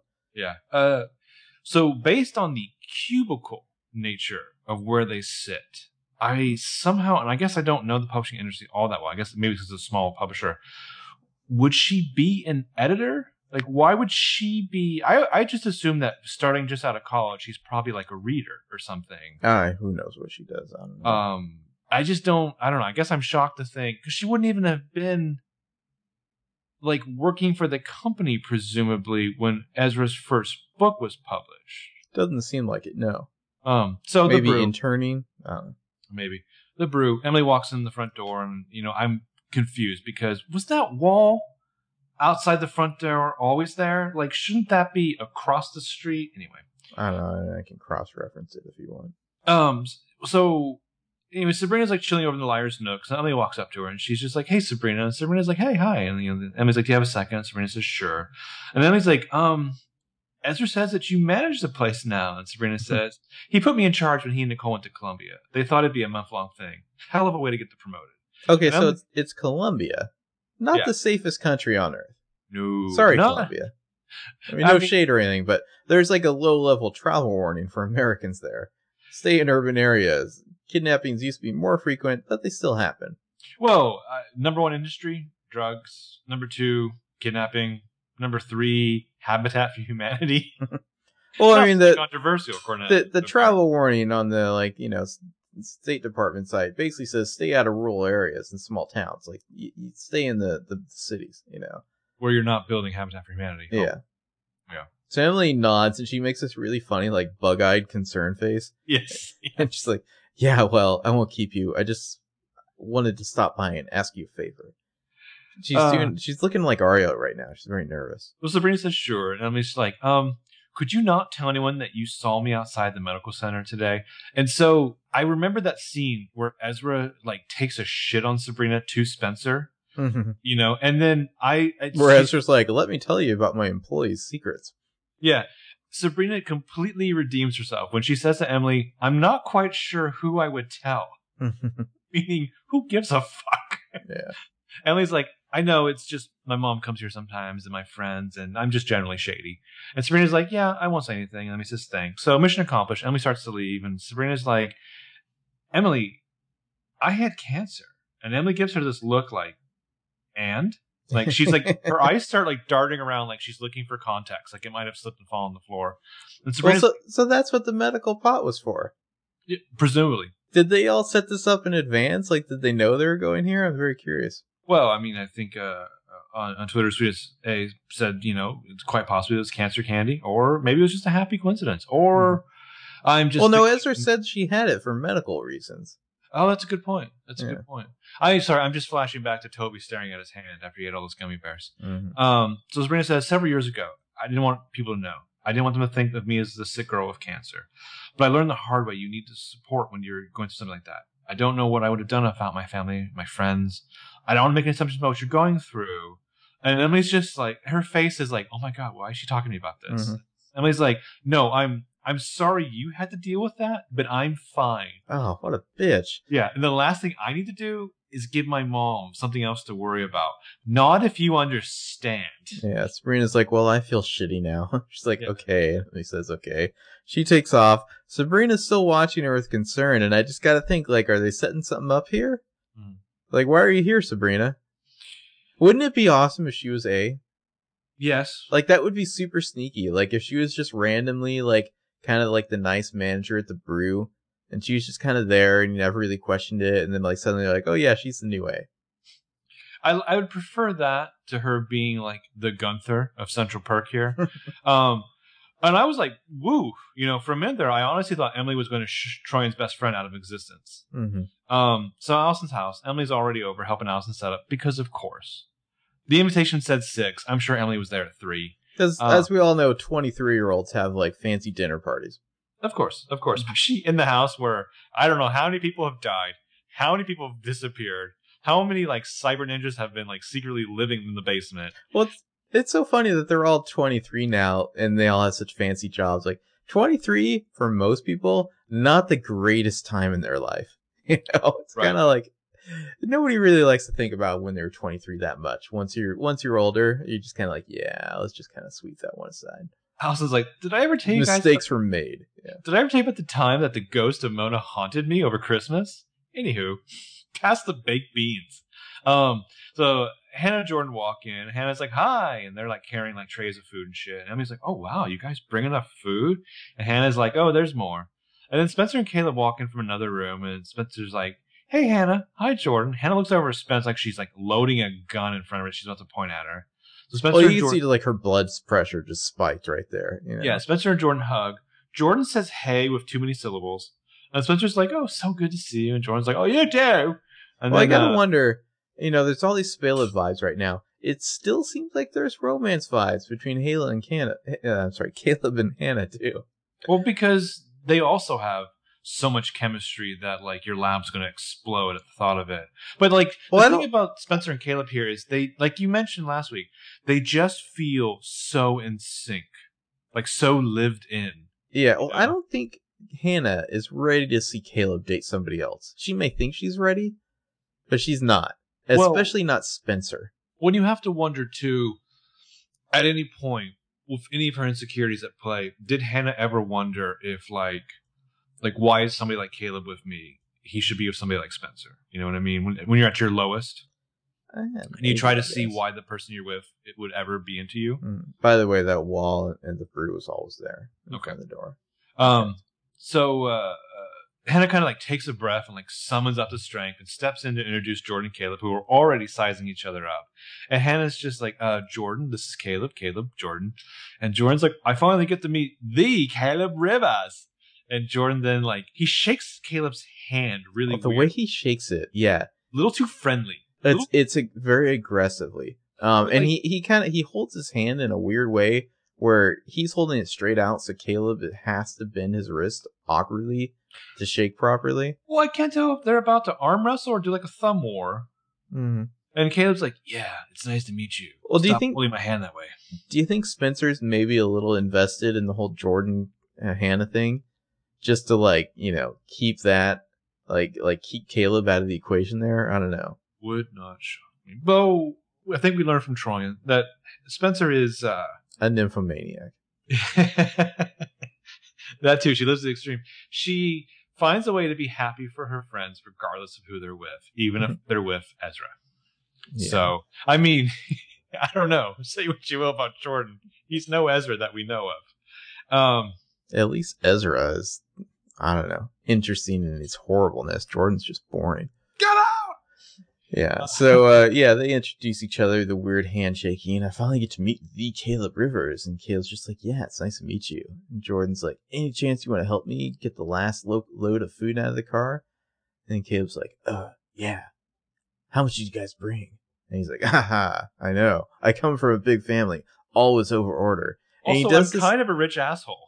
He does this super possessive thing while he's saying this, where he has to put his arm around Hanna and pull her close as he's like staring Caleb down. Yeah. And basically, Caleb's just like, "Oh, I win by default because you're showing weakness." The people who show weakness don't ever really realize that they're showing weakness because they Yeah. think they're showing strength. Anyway, I I have to wonder, like that had to be intentional. That they're like, "Yeah, make sure you put your arm around Hanna and keep patting her shoulder because you're obviously a little insecure meeting the old bro." You know? yeah, yeah. Um, Yeah. So Caleb, Caleb's just he's very pleasantly smiles and walks off, just like I'm above this. You know? Well, two of them walk. Well, plus it's weird. Like, like Mhm. Caleb has got to be like, look, bro, you and I both know, no bullshit. This Mhm. is a little weird. Yeah. Now you want to go be alone with me? Ugh. So Hanna kind of like glances over to Emily like she's just like sent her like lovers off to the sea, and Emily's like they'll be fine. So then Hanna Ali's turns been to, watching this. Yeah, they turn to Alison who's been watching this also subtle interest, and she's Hanna says, "How are you doing?" And Alison's like, "Well, since we talked this afternoon, you know, I'm holding up. I guess I'm glad everyone could make it except for Aria." Except for Aria. Pure hatred, yeah. Yeah. Um, and so this is right as Spencer's like bringing over the wine bottles, and Emily's like, "Uh, not since she left." And Alison's like, "Yeah, I've called her a few times. She hasn't returned my calls." Well, she's watching everyone, like looking for a tell or something right now. And Hanna's just like, oh, she's probably just busy with work. And Spencer picks up a bouquet of roses off the table there, and Ali's just like, what are you doing? Spencer like freaks out, like, what the fuck, you know? you, and you just like, channeled some straight Kenneth there. yeah. What are you doing? I "Oh, hope you don't move those flowers. Apple doesn't roll fall from the tree. Spencer's like, I was just gonna make some room, and Ali says, I bought those for Charlotte to welcome her home. And Hanna and Spencer are both just like, Ew. and Emily is like, Spence. And Spencer's just like, okay, well, the flowers can stay there. She puts them back. Like, Jesus Christ, Emily, don't be such a lapdog. Yeah. And Ali's just like, I'll go get the serving spoons. I wanted Spencer to echo uh, last week and just be like, "She is home, Alison." Yeah. yeah Ali's just in full bitch mode in this episode. Uh, not exactly old Ali. I don't know. Maybe we're getting closer. Well, Spencer, Emily's all acting all like protective and concerned, you know. well. Hanna gives Spencer a look. I want Spencer to be like, "What? So I'm the asshole now? Come Well, I feel like both Hanna and Spencer are just like, uh, long night ahead, you know. Like they're both Gonna thinking like they're like maybe Ellie's that friend that you just eventually purposely fall out of touch with, you know. Well, you just yeah, you age out of having similarities. Um, so in Aria's office, over by the coffee counter or whatever, uh, Liam's pouring sugar in his coffee, and Aria comes You marching over. his mug. No, what is it? Uh, it's for like Heifer.org, which is like a poverty charity, because of course. Uh, yes, Aria, she's very agitated, and Liam's just like, that was weird. Aria's whispering, she's like, yeah, maybe she knows about us. This is her way of pitting us against each other. Why would Aria's boss pit them against each other if she found out they were dating?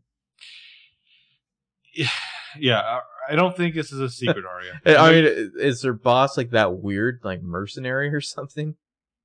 We are small, but there's room for aggressive expansion. And she Yeah. puts the cool- pool cue in front of them. Uh, Liam's like, I don't know. I just think she wants her pages. We can figure this out. If this isn't taking you seriously, then I'll go. And Ari's Ari's like, like, that's you." not the issue. Yeah. Shut And it down, Liam. Well, he's just like, then then what is? And she says nothing. She's like works on making her coffee. And Well, she like, does a power move yeah. because he's easily freaking out. He's like, then what is? And Ari's just He's a bit of a stutterer, Aria's just like, I'm gonna say nothing and make my fucking coffee. You dare take me not seriously? And he's like, Aria, what's going on? I mean, this guy might as well be like the goat chained to the stake in the T Rex pen in Jurassic Park. Like, that's who you are, Liam. You're that. You're the goat. You're just waiting. Here's a pair of glasses to wear while you wait. Aria takes a big breath. She's choosing her words very carefully, and she says, Ezra Fitz is not the same person that you met on his book tour two years ago. But I- I'm going to talk to Jillian, and I'm going to convince her to give me another shot. And he says, Yeah, you should. Just duck if she picks up the phone, okay? And he walks off, and her smile like immediately drops, and she takes another big sigh. She's got shit to do now. I expected her to pour rat poison in his coffee. Mhm. Um, so back at Alison's, Hanna and Emily are unloading some stuff, like and talking. Uh, they're looking for the wine opener, and Hanna's just like, "For how long?" And it was a couple weeks, maybe a month. My mom asked me to stick around for a while, and Hanna's just like, "I don't believe a word of that." So the Salk Institute won't mind. And Emily like has an annoyed pause before Oliver lies, and she's like, "No." And Hanna's like, "What do you do there?" Um, we research cures, Alzheimer's, diabetes, infectious diseases. Oh, she just ke- keeps digging herself deeper. Like I want Hanna to be, pu- push it, and be like, "What do you do there?" Yeah, really. Well, she she's basically living a double life at this point. Yeah. and you can Oh, tell oh, it, the it- PLL ladies. it's killing her. Yeah. because Emily hates that. I'll get more Well, Emily- more on that later. Emily is not Aria. Oh, That's why Emily's the good person of the group. yeah. And Hanna says, like, damn. Well, you'll save him. I'll dress him. And she looks up, sees Caleb's carrying in like an extra leaf for the table, and Jordan's just like, oh, perfect. And uh, he takes the uh, takes the leaf from Caleb, and he's just like, I think it goes in this way. So he's going to tell the Cyberwolf how the fucking table works. Mm-hmm. And Caleb is just like, okay, yeah, we'll see. So they try to fit the, the leaf into the table, and Hanna's like smiling at their cooperation because you know girls like it when their exes and their main bros get along together. Mhm. And then she sighs and she's like, God, there's four bottles of wine and nobody can find a wine opener. This is not happening. She's looking for a corker, and meanwhile, Caleb has to gently correct Jordan on this table. She, he's just like, Ugh, it's actually it's backwards. I used to have one like this. Kind of have to angle the leaves down. Uh, everything's a metaphor here, basically. Caleb's just like reasserting himself right now. Like, nice job trying to take an a- t- take charge, and you came off like an ass, buddy. You're doing it wrong. And Jordan's then Jordan has to respond. He's like, "Oh, the one with the scratch on it? Yeah, it's the first piece of furniture we moved into the new place. Hanna wouldn't let go of it. So much subtext. Mhm. I mean, it's just constant dick measuring. Mhm. And Spencer is kind of overhearing all this. She's gonna bail her buddy out. She's like, Caleb. And he turns around. And he's like, Yeah. And Spencer says, Um, I can't find any wine glasses. You want to go check the pantry for me? More than anything. Yeah. He's very grateful. He smiles at her. Spencer's kind of. She's rescuing Caleb from this douche here. Is she also purposely sending him to Hanna? I kind of think so. That's how I'm reading the scene in the hotel room and then the lobby last week. Hmm. Is they have some kind of like friend bond that's so friendly it can't even be addressed. But like Spencer is respectful of the past enough that she's not going to go up into the hotel room with Mhm. Caleb because it's complicated. I mean, I, ha- I have a new theory about the Spaleb situation. We'll get to later, but yeah. So he he walks off, and Spencer comes over with a tablecloth, and there's this whole great scene where she's like setting a table and carrying like plates while she's talking the whole time because they love to do that on PLL. And she's like, "Oh, nice." And Jordan's just like, "So, do you and Caleb see much of each other in DC?" In my notes, I wrote, "Is he even speaking English here?" No. Spencer says, "Uh, yeah, we do. I mean, I don't really see much of anybody except for my phone, but of all the people that I don't see, I don't see Caleb the most or the least." Tell me you're not rooting for this couple right there. The fact Yeah. that they're fighting it makes me root for it more. Well, they laugh, and Jordan's like, uh, it's nice to see you keep in contact. I barely see any of my friends from high school Is he because fishing they're from Hero? Australia. Yeah, so I think he's fishing. Yeah. I, I think he's gonna be the one that like, that like you know meddles and shit and like you know cause causes them to get outed or something. That's my uh, that's my suspicion. Your feeling is that he will try to tell Hanna that Spencer and Caleb are together, Mhm. meaning meaning he'll try to eradicate any feelings Hanna has for Caleb by doing that, which will only throw Hanna at Caleb even harder. It's only going to remind Hanna that she does have feelings for Caleb still. And I think you know we're all still united in that we don't want a, a a love triangle to tear down the bond between the girls, but it would still be juicy. But that's still wrong. Also, Um, Spaleb is just hot as fuck. But Let's Jordan is still just entitled garbage. Yeah. Um, Spencer says, I "Oh, throw him away like a boomerang, but he'd come right back. Nice. Uh, Spencer says, "Oh, we didn't uh, for a while, and then we ran into each other in Madrid. It was crazy. It was a total fluke. I was just finishing my year abroad, and he was backpacking through Europe. I was about to get on a train in Salamanca, and I heard my name, and I looked up, and he was just standing there on the other opposite platform. And then we made love with our eyes and then our bodies for Mm. days. Yeah, Jordan's just like, wow, that sounds amazing, and Spencer's like, yeah, it was. She is glowing. Yeah. I mean, they basically had like the before sunrise romance, is what I'm Yes, getting here. exactly, exactly. Yeah. Uh, which I hope we get the whole trilogy in this season. all this makes me start to wonder, like, you know, it's kind of neat to see Spencer in a romance that's not involving lame old Toblerone. Hey, Yeah, I heard that. That Somebody's wasn't gonna- very nice. Somebody's gonna get punched this season. hmm So, meanwhile, in the pantry, Caleb finds Hanna looking for a wine opener. I opener. just want to hear Keegan Allen say, "Doc shit, get hit." Yeah, Caleb's just like, oh, hey.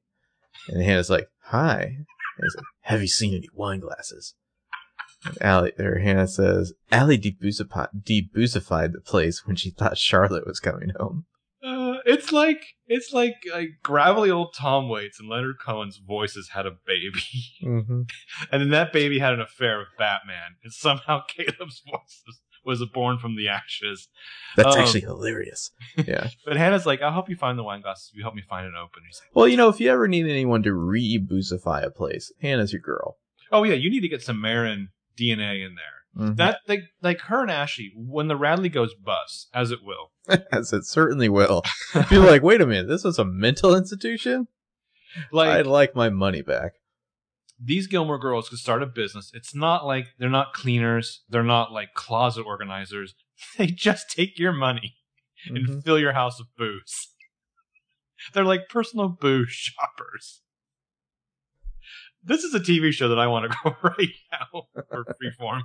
Um, yeah, so uh, he's like, deal. So he goes to where she was, looking at some shelves, and she goes over to closet or something, looks inside. Well, He you turns kind of like hesitating walking past each other, you know, just that physical closeness. Yeah, yeah. And he's like, Jordan seems nice. And Hanna's like, he is. And he's like, uh, congrats on your engagement. I, uh, I meant to say that yesterday. Sorry. And Hanna's like, oh, thank you. And he's like, pause. You know, he's like, so you kept the table. Oh, he couldn't help but ask about that. Oh, of course he could. It's going to eat him up inside, even though he seems pretty cool later. Mm-hmm. And Hanna's like, of course I did. Well, Prediction. she's she's very sincere. I wonder, if, is there a backstory to this table? Well, there's a future prediction. They're going to fuck on that table at some Well- point in the future. I feel like this table is has become like a totem of their undying love for each other. You know, like Yeah, oh, yeah, yeah. he Yeah. kept the table. Well, I don't think Jordan gets when he says Hanna like refuses to get rid of that table. Mm-hmm.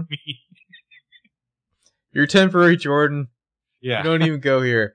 So they both smile at each other, and she walks over to him and she says, "Look, when he left for Europe, I wanted to focus on my career. I wasn't looking for another relationship." And he's gonna play it off like a good bro. He's just like, "You seem happy." And she says, "I am." And he's like, "I'm glad." They turn away, and he finally finds some wine glasses. He's just like, "Ah, found them." And Hanna, she finds a wine opener too, and she says, "It looks like we've got what we, we need." See, it could be buried, but I think he seems at least half genuine when he says that he's, you know, he's acknowledging her happiness. Uh, yeah, but that's how you got to play it too, though. So you know.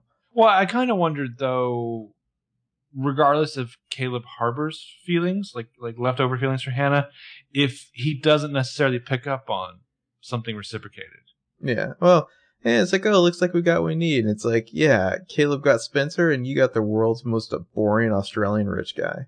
Mm, I guess that's what you needed. mhm. So it's finally dinner time. Seating arrangements Whoa. here. Well, also, I had I, my theory is: Did Alison purposely make herself scarce to let the social drama play out? Because if so, that's a real CeCe move right there. Well, I feel like we needed to cut to Alison like standing in the corner, drinking wine, just like staring hatred at everyone. Well, and, like, like Where the so- fuck is Aria? Well, like I, I would have loved if the show had like brought Andrea Parker onto the Oh. set for one day just to coach Sasha on how to watch this situation. hmm Yeah, so here's the seating arrangements. We got Ali at the head of the table, Hanna at the foot, Spence and Caleb on one side, and Emily and Jordan on the other. And it's kind of arranged so that Caleb is between Spencer and Hanna, of course. Well, and, and Hanna's between Caleb and Jordan, Mm. but it also it kind of gives you like a pretty interesting diagram of where the relationships are right now. Mhm. Spencer and Caleb, they seem pretty solid. They're side by side. Hanna and Jordan, little bit broken, not not Yeah. quite symmetrical. Same thing for Emison. Sorry, Mhm. Um, yeah. Emily's like walking back towards the table. It's like she's on the same side as Jordan there. Oh, wine is getting drunk too. They have these like gigantic wine glasses happening right now. Yeah, yeah. You bet your ass they're, they're drinking that Mhm. wine. Uh, Alison, we kind of the camera pulls back. We see she's off screen. Then we see her in the foreground. She's on the phone, and she says on the phone, "Thank you. I uh, I, I appreciate you calling." And she hangs up, and Emily's like, "Ali, who was that?" And Alison kind of hangs up and walks over to sit down. She's like, "Lorenzo. He said he'd call from the update." So Alison sits. She goes right for that wine, and of course Spencer's intrigued because it's grim. Oh, they they seem to be having like I don't know, like pasta salad, a casserole, and maybe like a roast and some salad there. I don't know. Yeah. Uh, Spencer's like, what was it? The update. And Alison's like, time of death. Charlotte was killed around 4 a.m. And Hanna's just like, uh, okay, are you okay? And Alison says, Lorenzo says this is good news. They're one step closer to finding her killer, which we all know is Aria. Um, so kind Well, of everything uh, Ali says in the scene is like laced with an accusation. yeah. Like she's just staring down people, sipping her wine as she says this. Well, she's just she's just like like shaking the grass to see what comes loose. I think Mhm. too, and and pouring out a little leftover like bitterness. Yeah, like, Um, let's say grace. yeah, she blows our fucking minds by by saying we should say grace. She's morphed into like a bitchy reactionary church girl, basically. Well, so everyone, you know, complies. They hold hands, except for Hanna, who seems to be still processing all this. And Jordan has to whisper, Hanna, hand. Well, there's a there's some subtext here because both Caleb and Jordan are holding out their hands to her, Yeah, yeah, yeah. And Hanna's kind of spacing out. So Well, finally, like- she takes both her hands. Yeah. Well, like I say, seriously, I know what the writers are, are going for here, but I think we'd all prefer if this was instead a sexy seance. oh, and honestly, for sure. Yeah. Isn't saying grace just like that? A seance where you're a little bit softer and the kind of response you're going to get from the universe with some more self soothing. Anyway, But, but can Ali just like stare daggers at people over a glass of wine? She gives the most passive aggressive prayer ever. it's it's crazy to me in retrospect. There's only been one episode of PLL that's ever featured a crystal ball. Mhm. yeah. Uh, so, uh, says, Thank you, Heavenly Father, for this healing food and these dear friends. And thank you to all those who are working tirelessly to seek justice for Charlotte. And thank you for helping the police find Charlotte's killer and anyone who could be protecting him or her. She's like, Hanna looks over to Spencer, nervous, and Spencer's like looking at Emily. Because, of course, Ali's the only one who closes her eyes during this prayer. yeah, yeah. And Ali's just like, thank you for your guidance and love. Amen. She's turning to Caleb. Uh, and the others are just like, amen. And Hanna's like, amen. I think Hanna just peed herself. hmm And Hanna, Ali's just like glaring at Hanna over a glass of wine like a complete nutcase now. So presumably this religiosity like infected her when she ran to like like around the time she ran to Lorenzo in six A. yeah, whatever. I don't just know. been going to the House of Lord ever since. Not really feeling the new Ali. But did she ever coach the soccer team? But did she die? Uh, so after the commercial, we're like in that pantry room or whatever. Hanna and Spencer come in, returning those glasses, and Hanna's like, "Wow, that was awkward."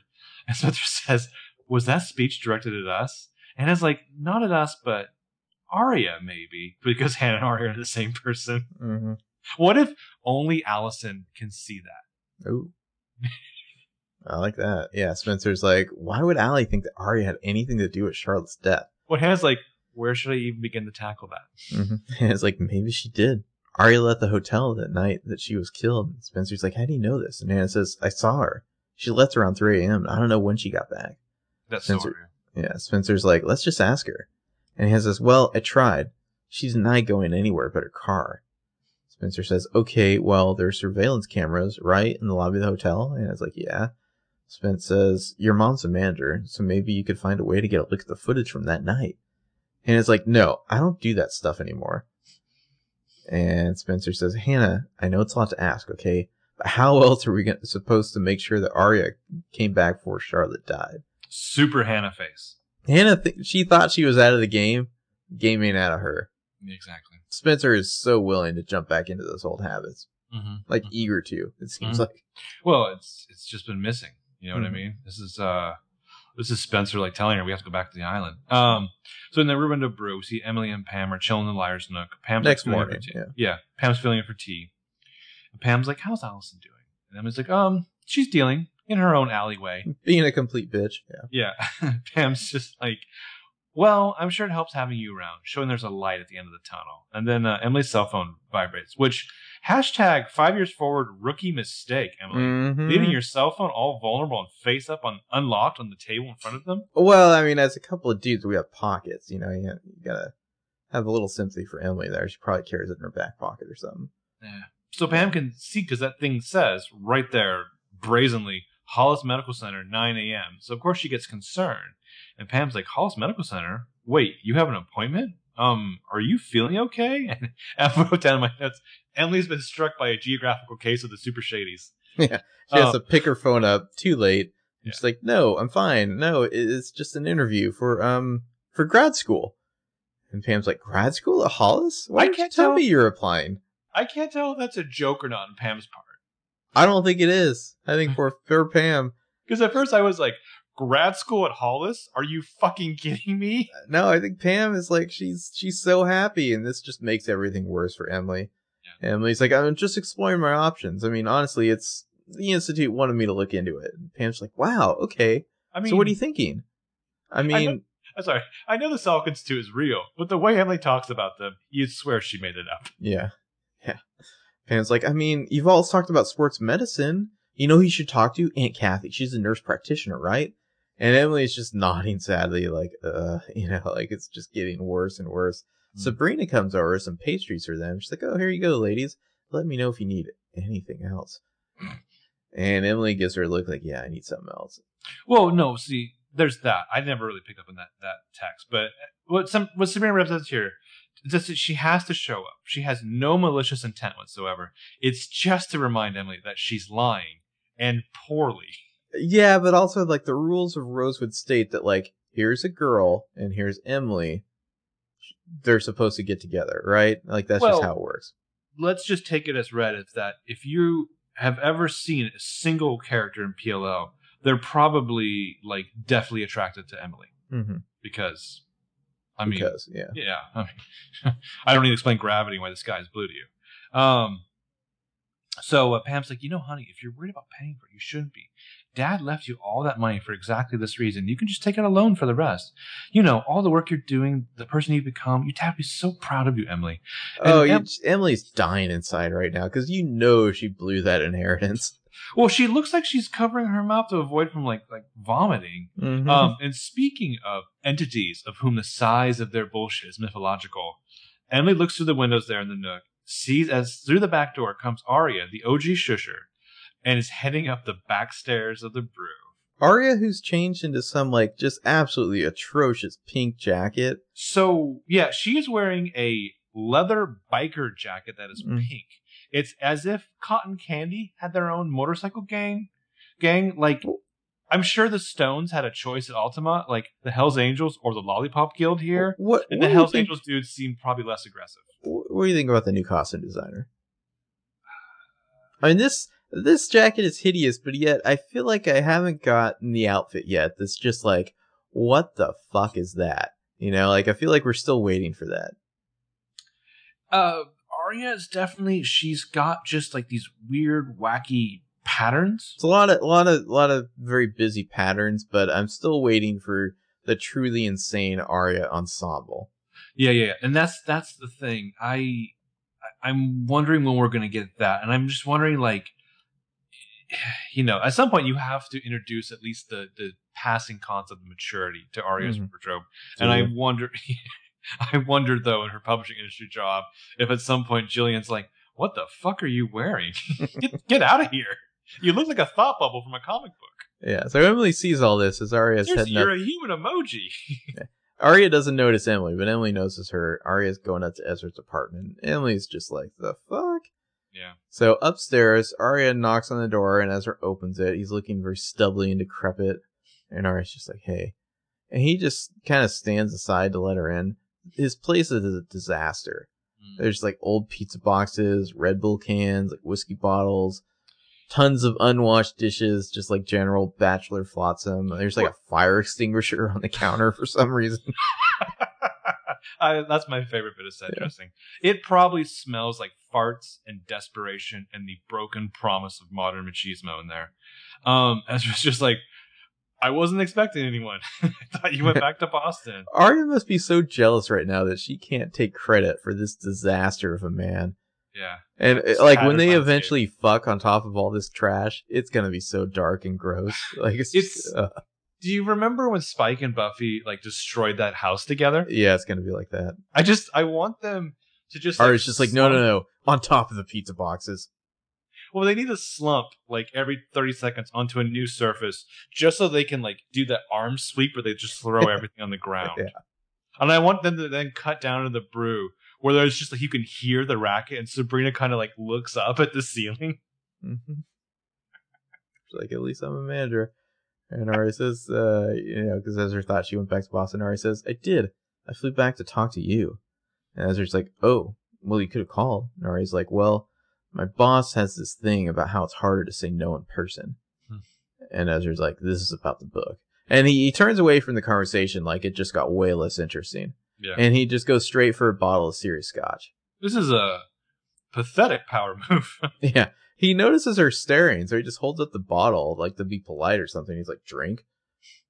so many lulls. Like alcoholic al- al- I'm sorry, alcoholic Ezra. It's it's kind of great. Like he's awful, but he's he's something. And Aria isn't even trying to hide like the judginess, and she's like, "No, thank you." Well, the the only thing I would want differently is I, I like Stubbly Ezra. I think it, it gets a point across, but I would almost rather that he had like the Three Musketeer facial hair. Oh God. Well, he's doing something with his body language that makes him seem extra pathetic. Yes, it's Um, amazing. Yeah, so uh, he's just gonna sit on the couch and pour himself some scotch. And Aria's just like, they won't take back the advance. And he's like, ah, so they are mad. And Aria's like, no, not mad. They just loved ostinato. Ezra's like, well, it made them money. He takes a big drink. And Aria's like, it made them feel things. And he it's a- almost chokes on his drink. Yeah, It's a really good book, Ezra. And I'm not just saying that to flatter you. It is. This is where Ezra needed to just like scream, like, don't lie to me. He says, I promise you, they're not going to love the follow up. Oh, you're so dark and tortured, Ezra. Yeah. Your pain is so important. Ezra, Ezra's, he's exactly the kind of guy that would fridge his own girlfriend for character motivation. I want it to be on a book panel with Owen Wilson's author from Royal Tenenbaums. Mm-hmm. Wildcat. Wildcat. So uh, he just watches Aria for a moment and finally like pulls a flash drive out of his laptop and he puts it on the table and he said and Aria's like, That's it? That's the book? And he's like, It's as far as I got. And Aria's like, Can I look at it? He doesn't say anything. She holds out her hand. He doesn't react. So finally He- she just grabs it.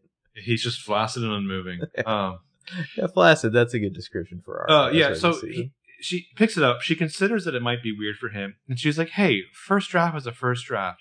I'm sure it's not that bad." And she starts to turn away, but stops. Like she's realized something. Also, can you tell what her necklace says? The one that has like writing on it.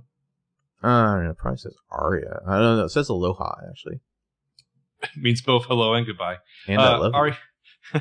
Aria, says, "The night that we saw each other, after I went back to the hotel, where did you go?" And he's like, "What are you asking me?"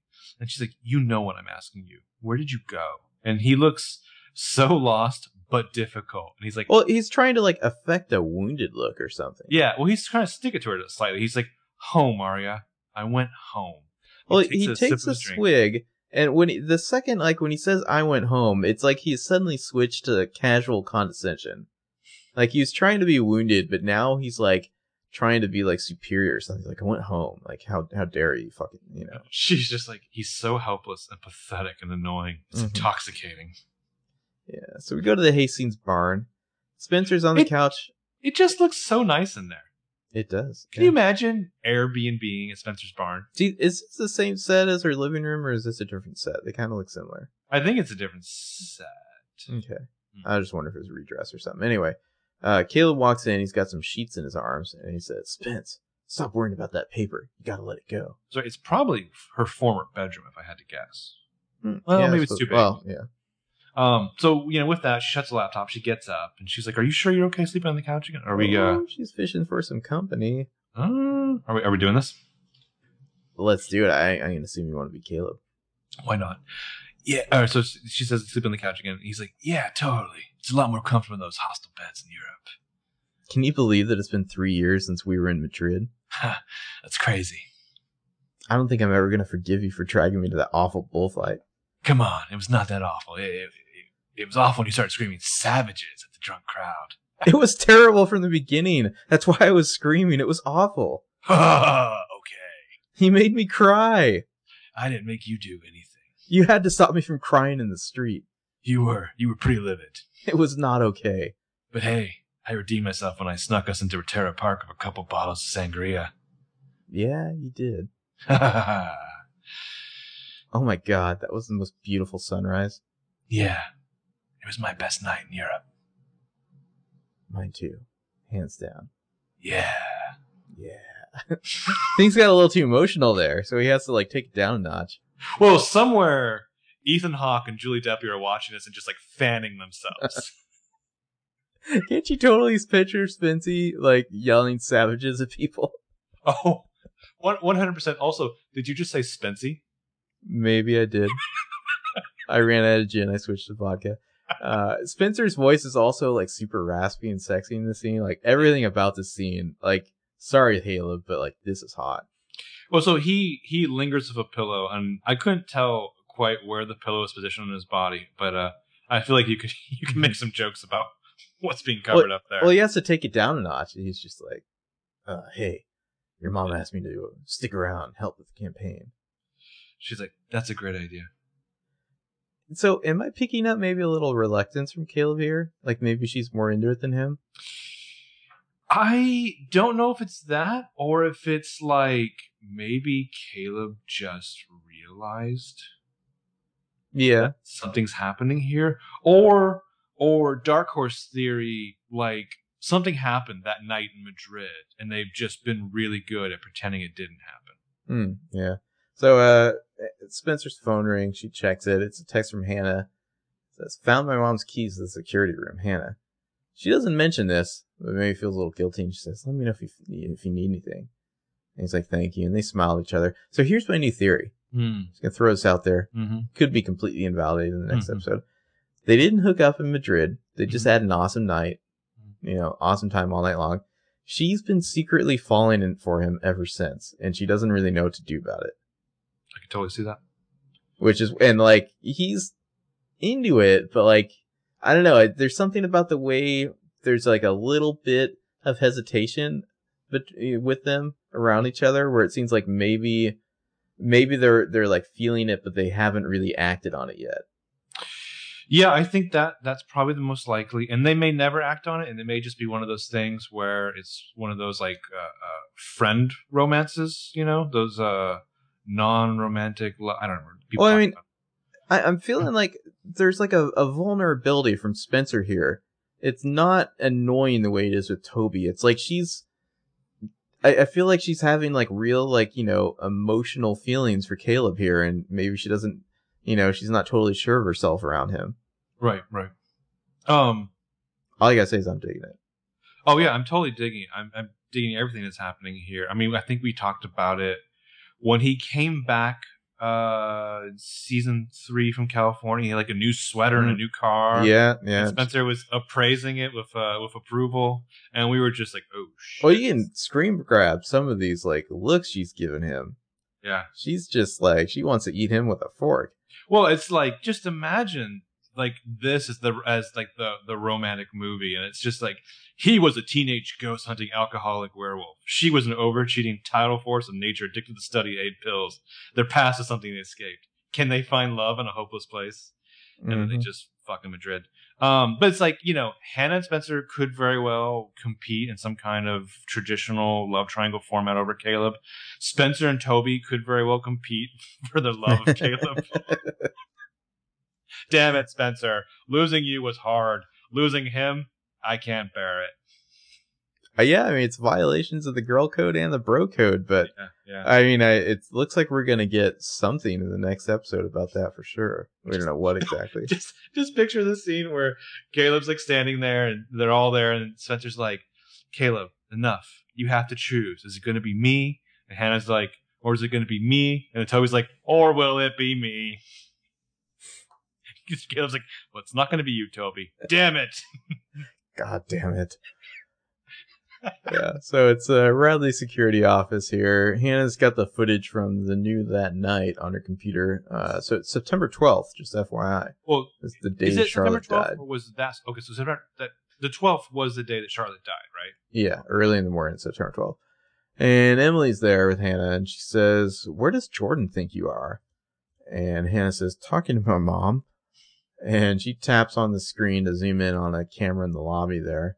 And we see Aria walking over to meet Ezra. She's kind of clutching her sweater tight like she's cold. And Emily's just like, There she is.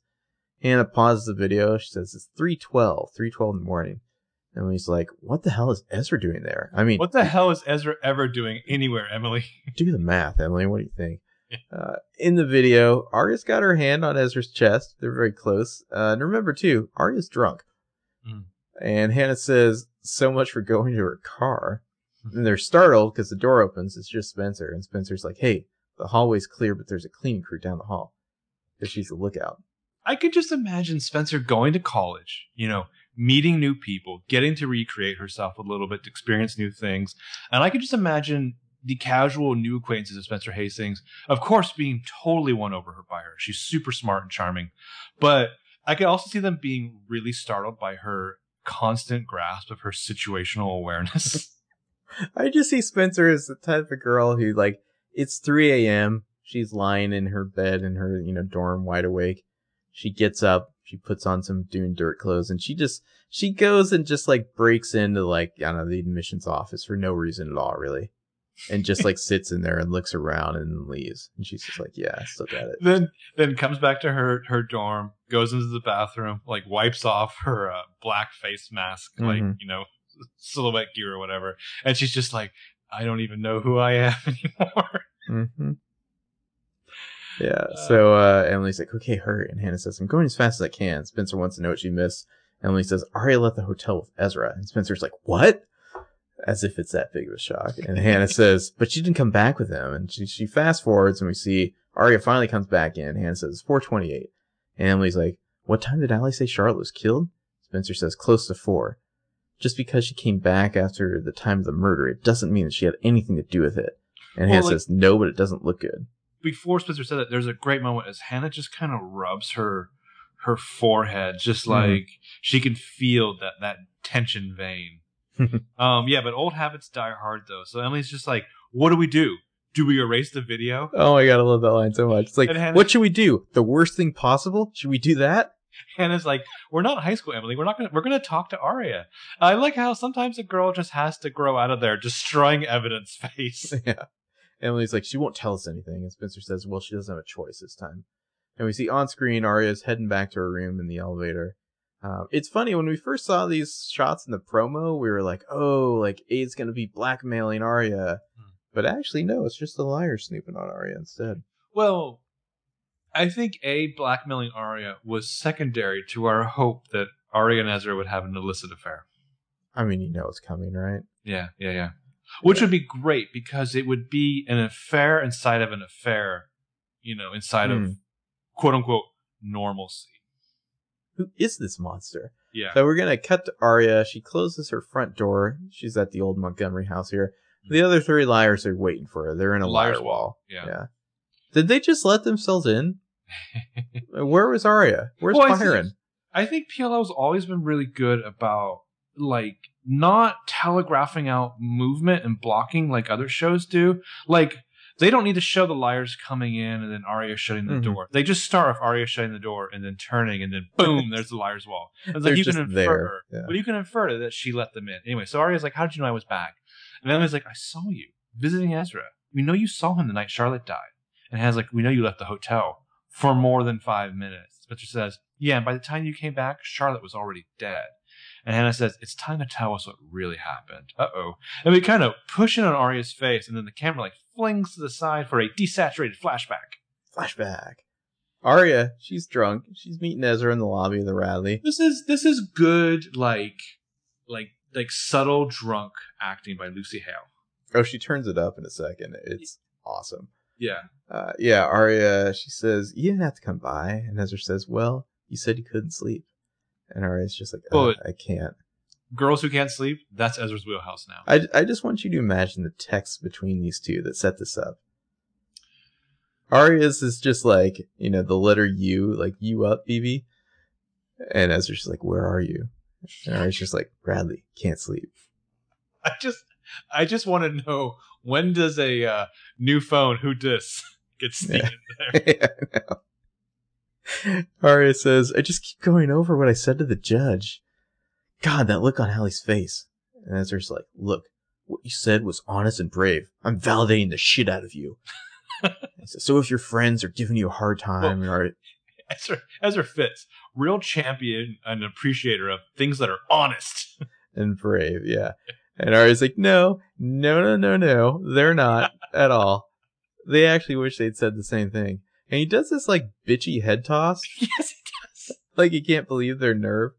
And Ari says, I mean, that's the crazy part. I, I just thought if one of us had said no, that that would just be the end of it.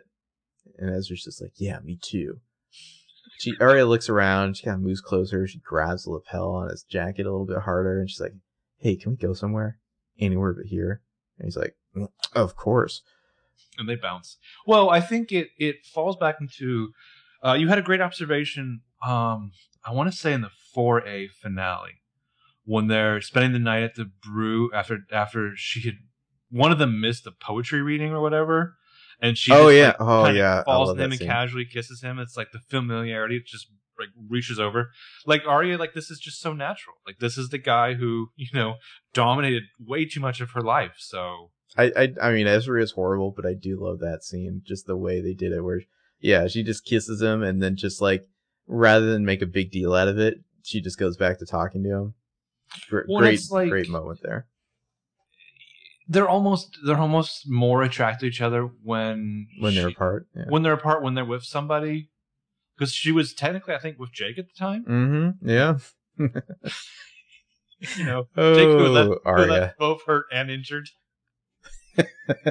See, they need to get Ryan Guzman back for like one of those like thirty second cameos.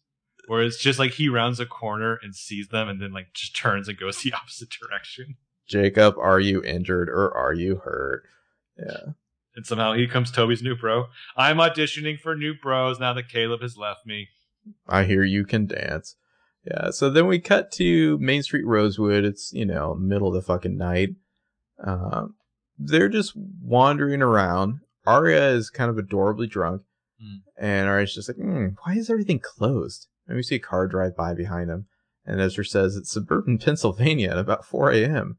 And Aria says, yeah, I want pizza. Does anybody care that I want pizza? I think Shay Mitchell's probably down for pizza. Does anybody? Are Ezra really needed to like pull the Luke Skywalker here and just be like, I care. I wanted her to scream at the sky. Does anybody care? Ezra says, you know, I know this little bookstore cafe around the corner. It's closed, but I happen to know the owner. She chuckles and she pats his shoulder like that's sweet, but you know no one takes you owning the brew seriously. It's also, yeah, there's, you know, it's a little love nudge there. Yeah. Well, yeah. she, she there's a lot of torso touching Some on her part. casual touching. Yeah. And Ari's like, no, no, I should go. It's late. And he's like, yeah, sure. Do you- does Ezra even know she has a new boyfriend? I mean, maybe. I don't know. I don't. I don't want to say. Ezra's not broadcasting the same stuff she is. No. Now I don't know if it's because Ezra's broadcasting, feel my pain. Well, a like- woman died, and I'm the one you need to feel bad for. yeah. I mean, it's not. I almost was dangerously close to saying he's being a gentleman, but really, he's got nothing to go on but his own pain and I, suffering. I which, really feel like Ezra's actually he's just he's dressed in like the sheen of a gentleman, but it's all complete artifice right now. You know, yeah, yeah. like it's Uh, completely insincere. Which, speaking of which, uh, very rarely do I actually write in jokes into my notes, but I do have a, a joke coming up. Like a, like a like a, a knock knock joke or something. yes, yes. Okay. knock, knock. Who's there? Get out! no, a uh, uh, Some of us have real problems, Emily. a uh, an observation. Um, so yeah, she says no, I should go, and he's like, sure. Um, so he starts to open like uh, uh the taxi for because they've been walking the taxi. Where the fuck did they find a cab at 4 a.m. in Rosewood? I, I'm gonna have to assume Like- that they called it. Seven thousand people live in this town. They're like, oh yeah, it's just a cab. Yeah. We'll flag them down. yeah, and a silver SUV's pulling up behind them over by the church. Yeah, Uh, of them getting out. By the way, there's a uh, there's a Pastor Ted quote on the church sign. Oh fuck! Yeah. I guess he's still there theoretically. Uh, the quote is, "Did he who made the lamb make thee? Do with that what you will." to the slaughter. Um, Yeah, we see a blonde Ted. girl in a red jacket. Could be Charlotte. I mean, it's got Vanessa Ray's profile, but who knows? Could be like a mask. It's it's from far I away. would I would not be shocked It's the same body double that stands in for both uh, Sasha and Vanessa Ray. Yeah. Uh, so Aria, like rather than get in that taxi, she looks past Ezra and she's like, "Is that Alison? That looks like her car." And Ezra looks back and stares forward like a crazy person. He's Mhm. like, "I think that's Charlotte." Now Aria's on high alert. Do we call someone? Do we call the police? And he's like, "No, Aria. She's free now. It's her town now as much as ours." And Not again, dramatic much. he has taken so much ownership of the pain. And she's like, oh, she's free. And she's already lurking in the shadows, as are you, Shusher. And Aria's like, why is she not, why the hell is she not home with Ali? And it just says, because that's the kind of world we live in. People like Nicole disappear and Charlotte gets to walk free. And at which point, as I built up to it, Aria turns to him and says, would you just cool it with all the Vietnam stuff, man? Honestly, this doesn't have anything to do with Charlotte. Calmer than you are. Waving a fucking gun around? Ezra's like, well, there isn't a literal connection to Charlotte, but she's like, no, this doesn't have anything to do with Charlotte. Keep your man pain to yourself. I once dabbled on pacifism myself, dude. Um, so then as, he's getting all like smoldering angry now. well, he's he's staring off like he's developed a sudden case of like haunted rage boner. Mhm. And she's like, Ezra, hey, you okay? He doesn't look at her. He's just like staring at the church and he nods and he's like, yeah. And he turns to her and he says, you know, it, it's getting late. You should probably get back to your hotel. He opens the cab door and basically pushes her in. And Ari's like, yeah. And so she gets in and he does this like really super creepy lean in. And I love the angle here from inside the cab oh yeah, it's great. as he like leans in. It's all, everything's dark. It's in the moonlight. And he's like, good night. well, because you think he's gonna kiss her, but he doesn't. He just basically dismisses her. His whole vibe is so creepy. Well, And like, it's- he's, he's the the least ineffectual version of the Punisher ever here. Well, and it's like this is where he kind of like drops his facade of trying to be a gentleman or something, and like like he, he clearly doesn't care because he he's thinking about something else right now. So he basically just sends the cab on his way on its way. Aria is probably just congratulating herself for not fucking him in the bushes at this point. I think. Well, after you know the bathroom at the courthouse. Mm. Um, but again, nice shot of Aria in the back seat, like hand on the window as the taxi starts to drive off, which I feel like is a kind of shot you really don't see a lot in PLO. Yeah, yeah. you get true. a you get a lot of like looking at the passengers of a car as the car is moving, but you rarely get this. Um, it's not the best, but the quickest visual thing that comes to my mind is like some of the stuff at the beginning of Lost in Translation. Hmm, okay. Even though it's, it's like a five second shot here. Anyway, so end flashback. You know, back in Ari's living room, the story has thus ended, and Ari's like, he told me he went home afterwards, but I don't know. He he was so angry, and she pauses, realizing something, and Hanna, sensing this, is like, Ari, what is it? And Ari's like, I know him, and I know that Ezra can't look me in the eye when he lies, and he told me he went home. He didn't look at me. Look at me. and they all sigh. Spencer turns away, and Hanna says, "Well, we have to tell someone. Lorenzo, Ali, anyone." well, Spencer kind of walks off, processes it, like she's just thinking, Mhm. typical. Yeah. Yeah, and Emily says, "No, we don't. Not with this this uh, giant leap. Uh, we're talking about Ezra killing someone. Oh yeah, huge leap. Emily says, I mean, until we actually have actual proof, we don't tell anyone anything. This is where Byron needed to walk in in like a frilly apron with like a tray of freshly baked cookies. Like, ah, you girls are having a tense late night meeting about alibis and shit in our living room, like old times. You want to try my new recipe for chocolate chip? I aerate the dough. It's scotch cookies, mostly Yeah. because I spilled co- scotch on the cookies. Spencer's like, it's not. And she's like facing away from them, very dramatic. The other liars look at her. She turns around. It's not a giant leap. And the shusher's very confused. And Spencer says, in fact, I think I told Ezra how to do it. So after commercial, Spencer's turn to come clean. She says, Ezra is on his book tour and we got together for lunch. Did Spencer like secretly hook up with all the exes during Five Years Forward? I don't think that Spencer would fuck Ezra with anybody else's like genitals. I don't know about that. Spencer's just like, by the way, Emily, I fucked Paige. Sex is a game and I'm winning. All in. yeah. Spencer says, Well, then and then she fist bumps with Peter. hmm there you go. Spencer says he was still trying to figure out what he wanted to write next, and he said he was toying around with the idea of a murder mystery, a double fudge murder mystery. and Spencer says, I had just written my paper, so I told him about the case in detail. In detail. And Again, she wants credit for how fucking good that paper was. she re- she really would like a little credit, yeah. Just a little fucking validation. She's like, Ezra, you were a professor for like 10 minutes. Grade this thing. Give me an A. He's like associate professor. I didn't have tenure. Uh, Hanna says maybe Ezra did do this to protect you, and Aria's like, protect me? Like that little bitch could protect the almighty shusher by copying some bizarre murder from the past. And he's like, Spencer, that was this was a public case. You weren't the only one, the only two who knew about it. And Spencer says he saw how upset Aria was in the courtroom, and he's still angry about what happened to Nicole. I mean, who knows what he's capable of? And Hanna says, if he did kill Charlotte and the police find out, it's gonna look like you were involved too. You left the hotel with Ezra and came back half hour after Charlotte was killed. And Aria gets this like crazy demented look on her face. Time to make some bad decisions, and she's just like, nobody can see that security footage. What I love is it's not like this is going to be a group activity. She's issued this order. Mm-hmm. So anyway, Hanna, go delete that. Why? Why I get uh, you know my beauty sleep. Mhm. Um, so Spencer's living room. We see it's like later you know, that night. Veronica's like looking at the laptop, having read Spencer's paper.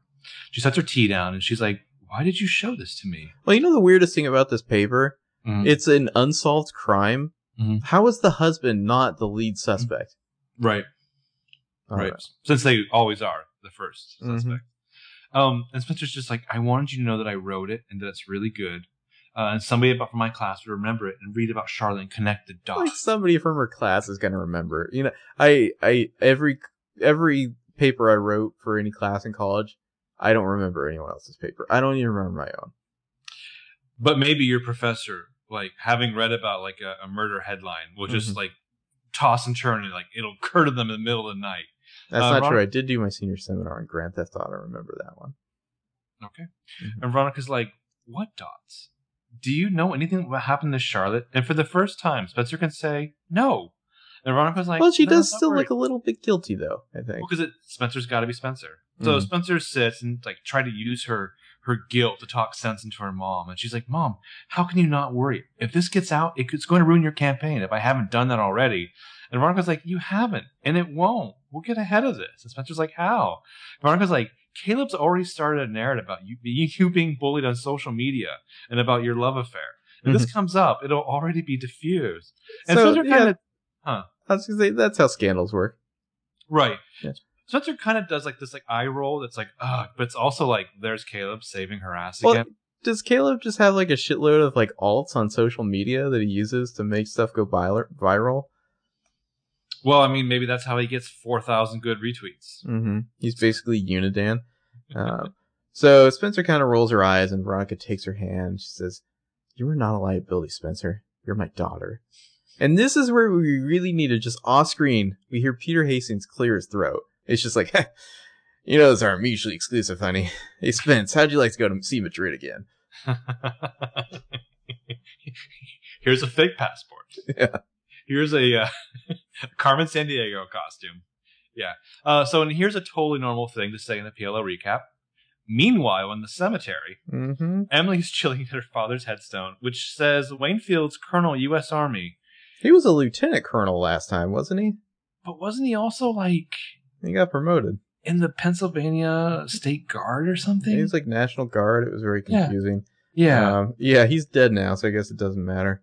Uh, I a mean- lot of debate over how he died because there was a gold star in his window. Mhm. Uh, I looked it up. A gold star means you died while you're in service. It doesn't necessarily mean you're killed in action, though. It just means you died while you were in the army. Hmm.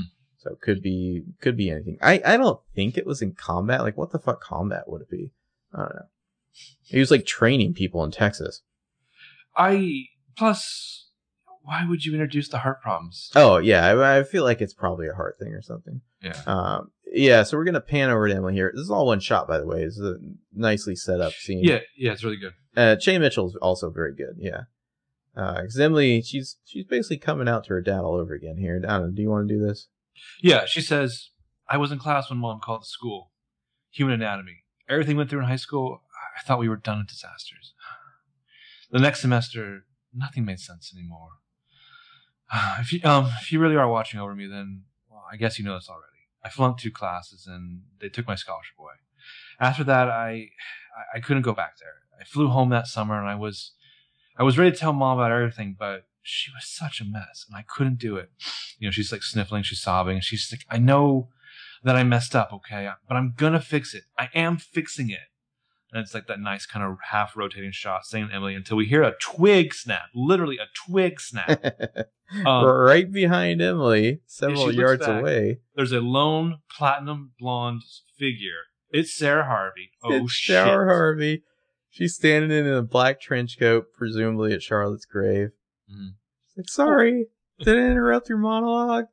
Emily like straight up gasps. You want to hang out?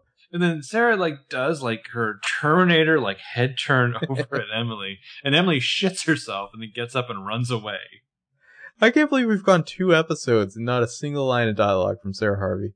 I It's amazing. I would the, the egotistical part of me would love to be like, guys, you know that fucking podcast? They do the most annoying Sara Harvey voice. They will get nothing. We Yeah. are going to just starve them of oxygen. Well, Uh, so let, us talk about Emily for a moment here. Um, so she's she's completely faked her whole college experience. They think she's graduated. She like what got like a semester or something. Well, did do they think that she's graduated, or has the narrative been that no, they think almost- she did. The Okay. liars are like, oh, it took you five years to graduate.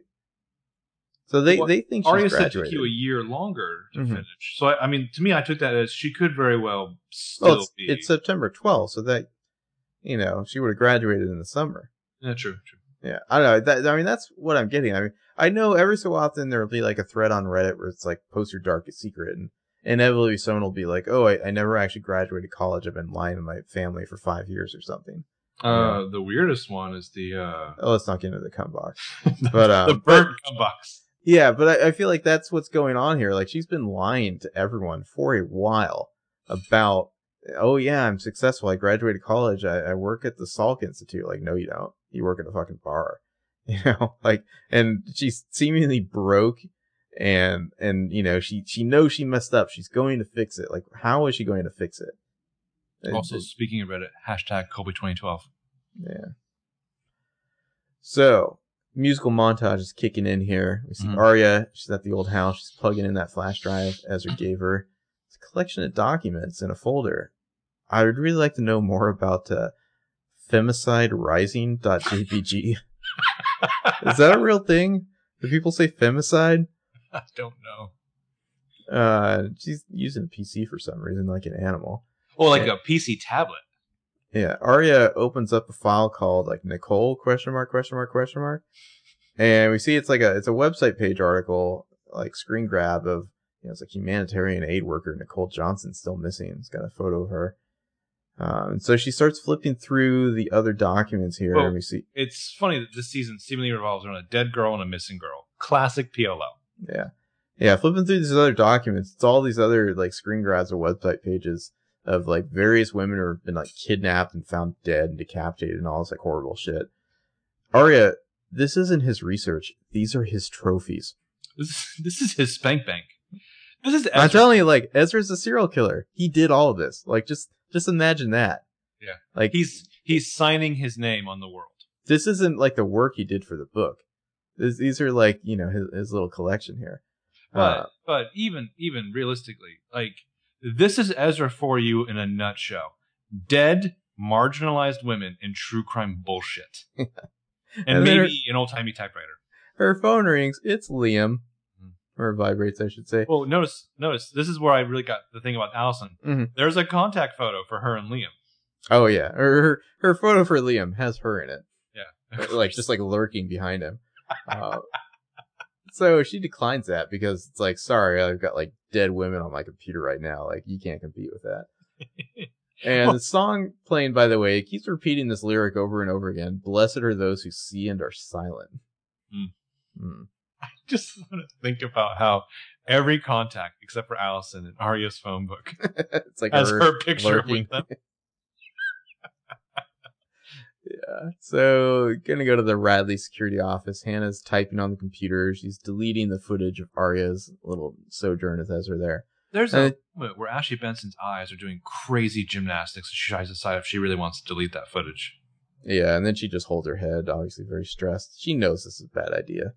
Mhm. She knows this is this is the old shit, you know. Mhm. Uh, so then we cut to her. She's getting in bed with her boring ass boyfriend. Well, I just I say I love the, the the freeze frame as the footage, last of the footage being deleted, is the classic Aria at the elevator looking back, looking behind her. Yes. just looking guilty and like full of shame. I mean, Mhm. well, so what kind of cop is Lorenzo that he hasn't already pulled this footage? Seriously. Yeah, so uh cut to Hanna getting into bed. She's got like this flower print slip on as her PJs. Mhm. Jordan is asleep, but he's left a brochure for like some Hampton Hampton's wedding bullshit on her pillow. God, this dude is like he's really pushing the wedding. Mhm. He's like, oh, like he's gonna buy her a cruise to Europe too. He's gonna go check and see how if the loaf is on his way. Like he's just really pushing this. And Hanna looks at it. It says the wedding experience brochure, and she makes some very desperate Hanna face here. You can tell she's not really into it. Like you, you can tell, like if, like maybe she kind of likes this guy, but like she doesn't seem ready for this. Is the vibe I'm getting. E- either way, even if she is totally into it, like how can you be when you've just deleted security footage of your of your best friend doing something fucking crazy? hmm You know what I mean? Like it's hard to go and enjoy real life after that. Yeah. So she finally gets into bed, and he wakes up a little. and He says, "Everything okay?" And she says, "Yeah, I'm fine." And she shuts off the light, tries to pretend that she is. Well, the yeah, the camera kind of floats down the bed and then like blends right into like the architecture of Alison's house. nice, nice fluid shot as like it becomes like Alison's wall as Alison comes around to that corner, Lorenzo following her, and she's just like, "Thank you for coming over." And Lorenzo's like, "Ali, what's this about?" And I like that the guy playing Lorenzo suddenly seems like he's like 12 years older than 6A. Um, and she's like, "Last night you asked me if I thought my friends had anything to do with Charlotte's murder." And he's like, "Do you want to change your answer?" And she's like, "Yes." Way to throw your friends under the bus. Yeah, yeah. God, she's awful. Uh, you would think Lorenzo by now would have learned, like, not to get too sucked into this. Just to just be like, oh, thanks. I'll take that under advisement. You know? Whoa. of of these five people, honestly, who is the shadiest? Like, who is the least reputable? Aria. but I mean, Lorenzo has personally like loved and like been burnt by Alison. I, I don't know. Yeah, Lorenzo's just like, well, I believe in God. And the only thing that scares me is Aria Montgomery. But I feel like, like Lorenzo is such a weak detective, though, that he's just going for like whatever is the easiest way to Oh. close this case. His competition was Toby. Let's just remember that. Yeah. I can't compete with you. You're part of the fresh perspective. I lost Caleb. I can't lose you too, Lorenzo. I can't. Caleb's like, or sorry, Lorenzo's like, you never had me, dude. McNulty and Bunk there, yeah. Uh, so what we're gonna the fuck did I do? Sorry. we're gonna go to Charlotte's grave. Somebody puts a bouquet of roses on the fresh dirt. It's all white roses except for a crimson red one right in the middle. And then the camera moves past Jessica's headstone. Jessica De is there. We see a town car. A chauffeur opens the door. What do you think this guy says? I'm pretty sure when I first watched it, it said, or he said, "I'm sorry for your loss, sir." So there is a lot of debate over whether or not he said "sir." Uh, it's not in the closed captioning. Apparently, the actor himself claims that he just said "loss" and like like really dragged the s on the end or something. I don't know. I mean, because I guess everybody's like, oh, like a you know, like the new bad guy is like a a man or something. So they're I don't know. Maybe we're just hearing "sir." I mean, I heard "sir" too, but Yeah, yeah. like supposedly he and it's it's quite possible that we're all just thinking about the end of of six A and he's coming and yeah. know. Um, it's an interesting idea. The the the idea of the fancy black car as the presence of the mysterious figure. It made me think of two things. It made me think of like a a little bit of like whenever you would see the movie about Jack the Ripper, where the indicator that he's coming was always that big horse-drawn carriage as the sign that the boogeyman was on the way.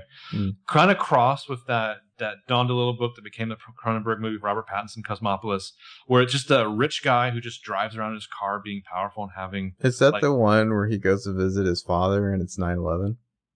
uh 'Cause it should no be. no no That's how all movies should end now. yeah yeah that's the one of Claire from Lost. hmm Um, well, yeah, he's just having like rendezvous in his limo until he has like a fatal meeting. Um, and so I just kind of wonder if this is just a car that's just 24 hours a day driving through Rose Rosewood. Well, we saw those town cars at the funeral. Mhm. You know, um, so I guess the question is: Is this the new A? Like, will there be a new A?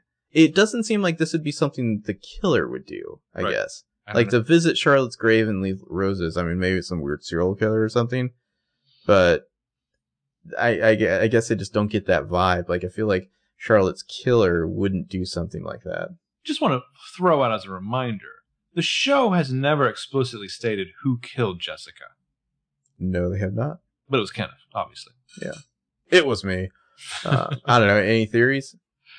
I, I, you know, I think I was saying Lucas last time because I keep hearing that Lucas is coming back. I really couldn't, I couldn't even begin to guess.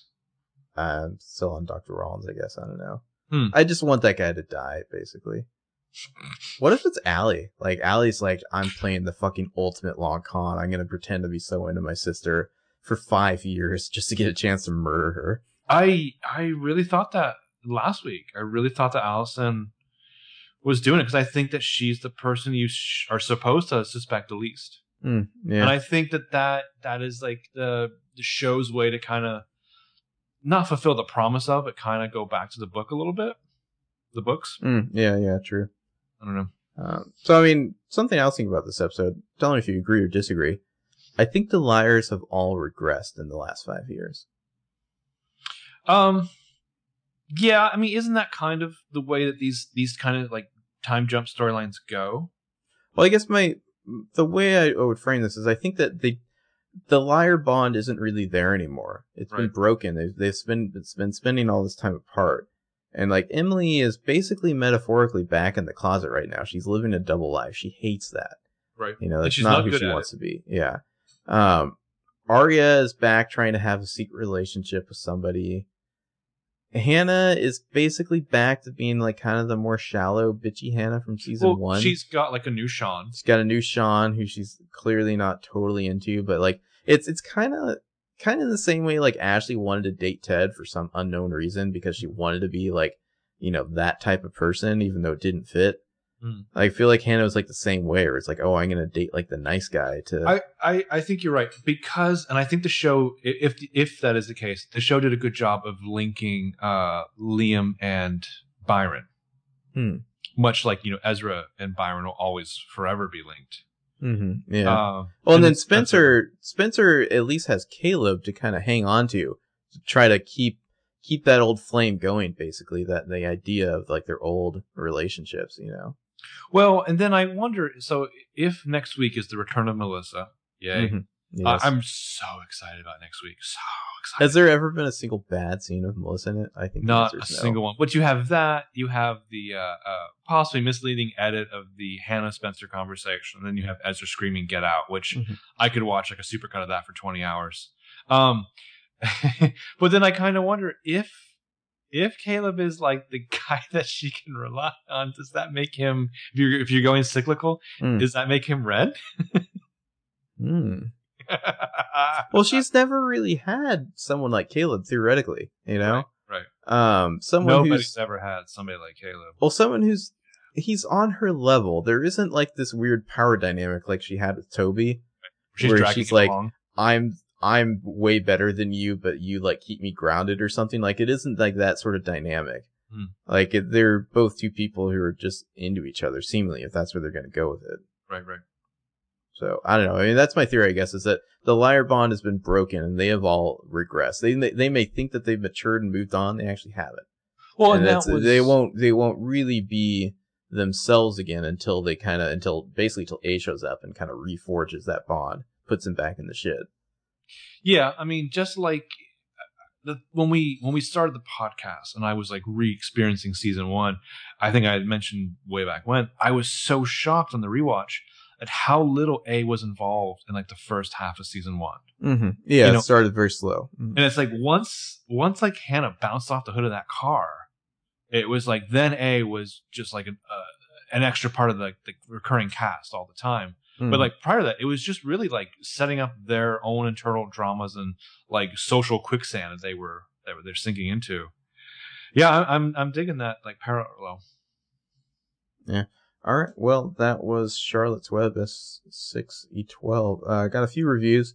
Want to thank Cat Pat Bat, Badlands Kate, and Team Spona. Yeah.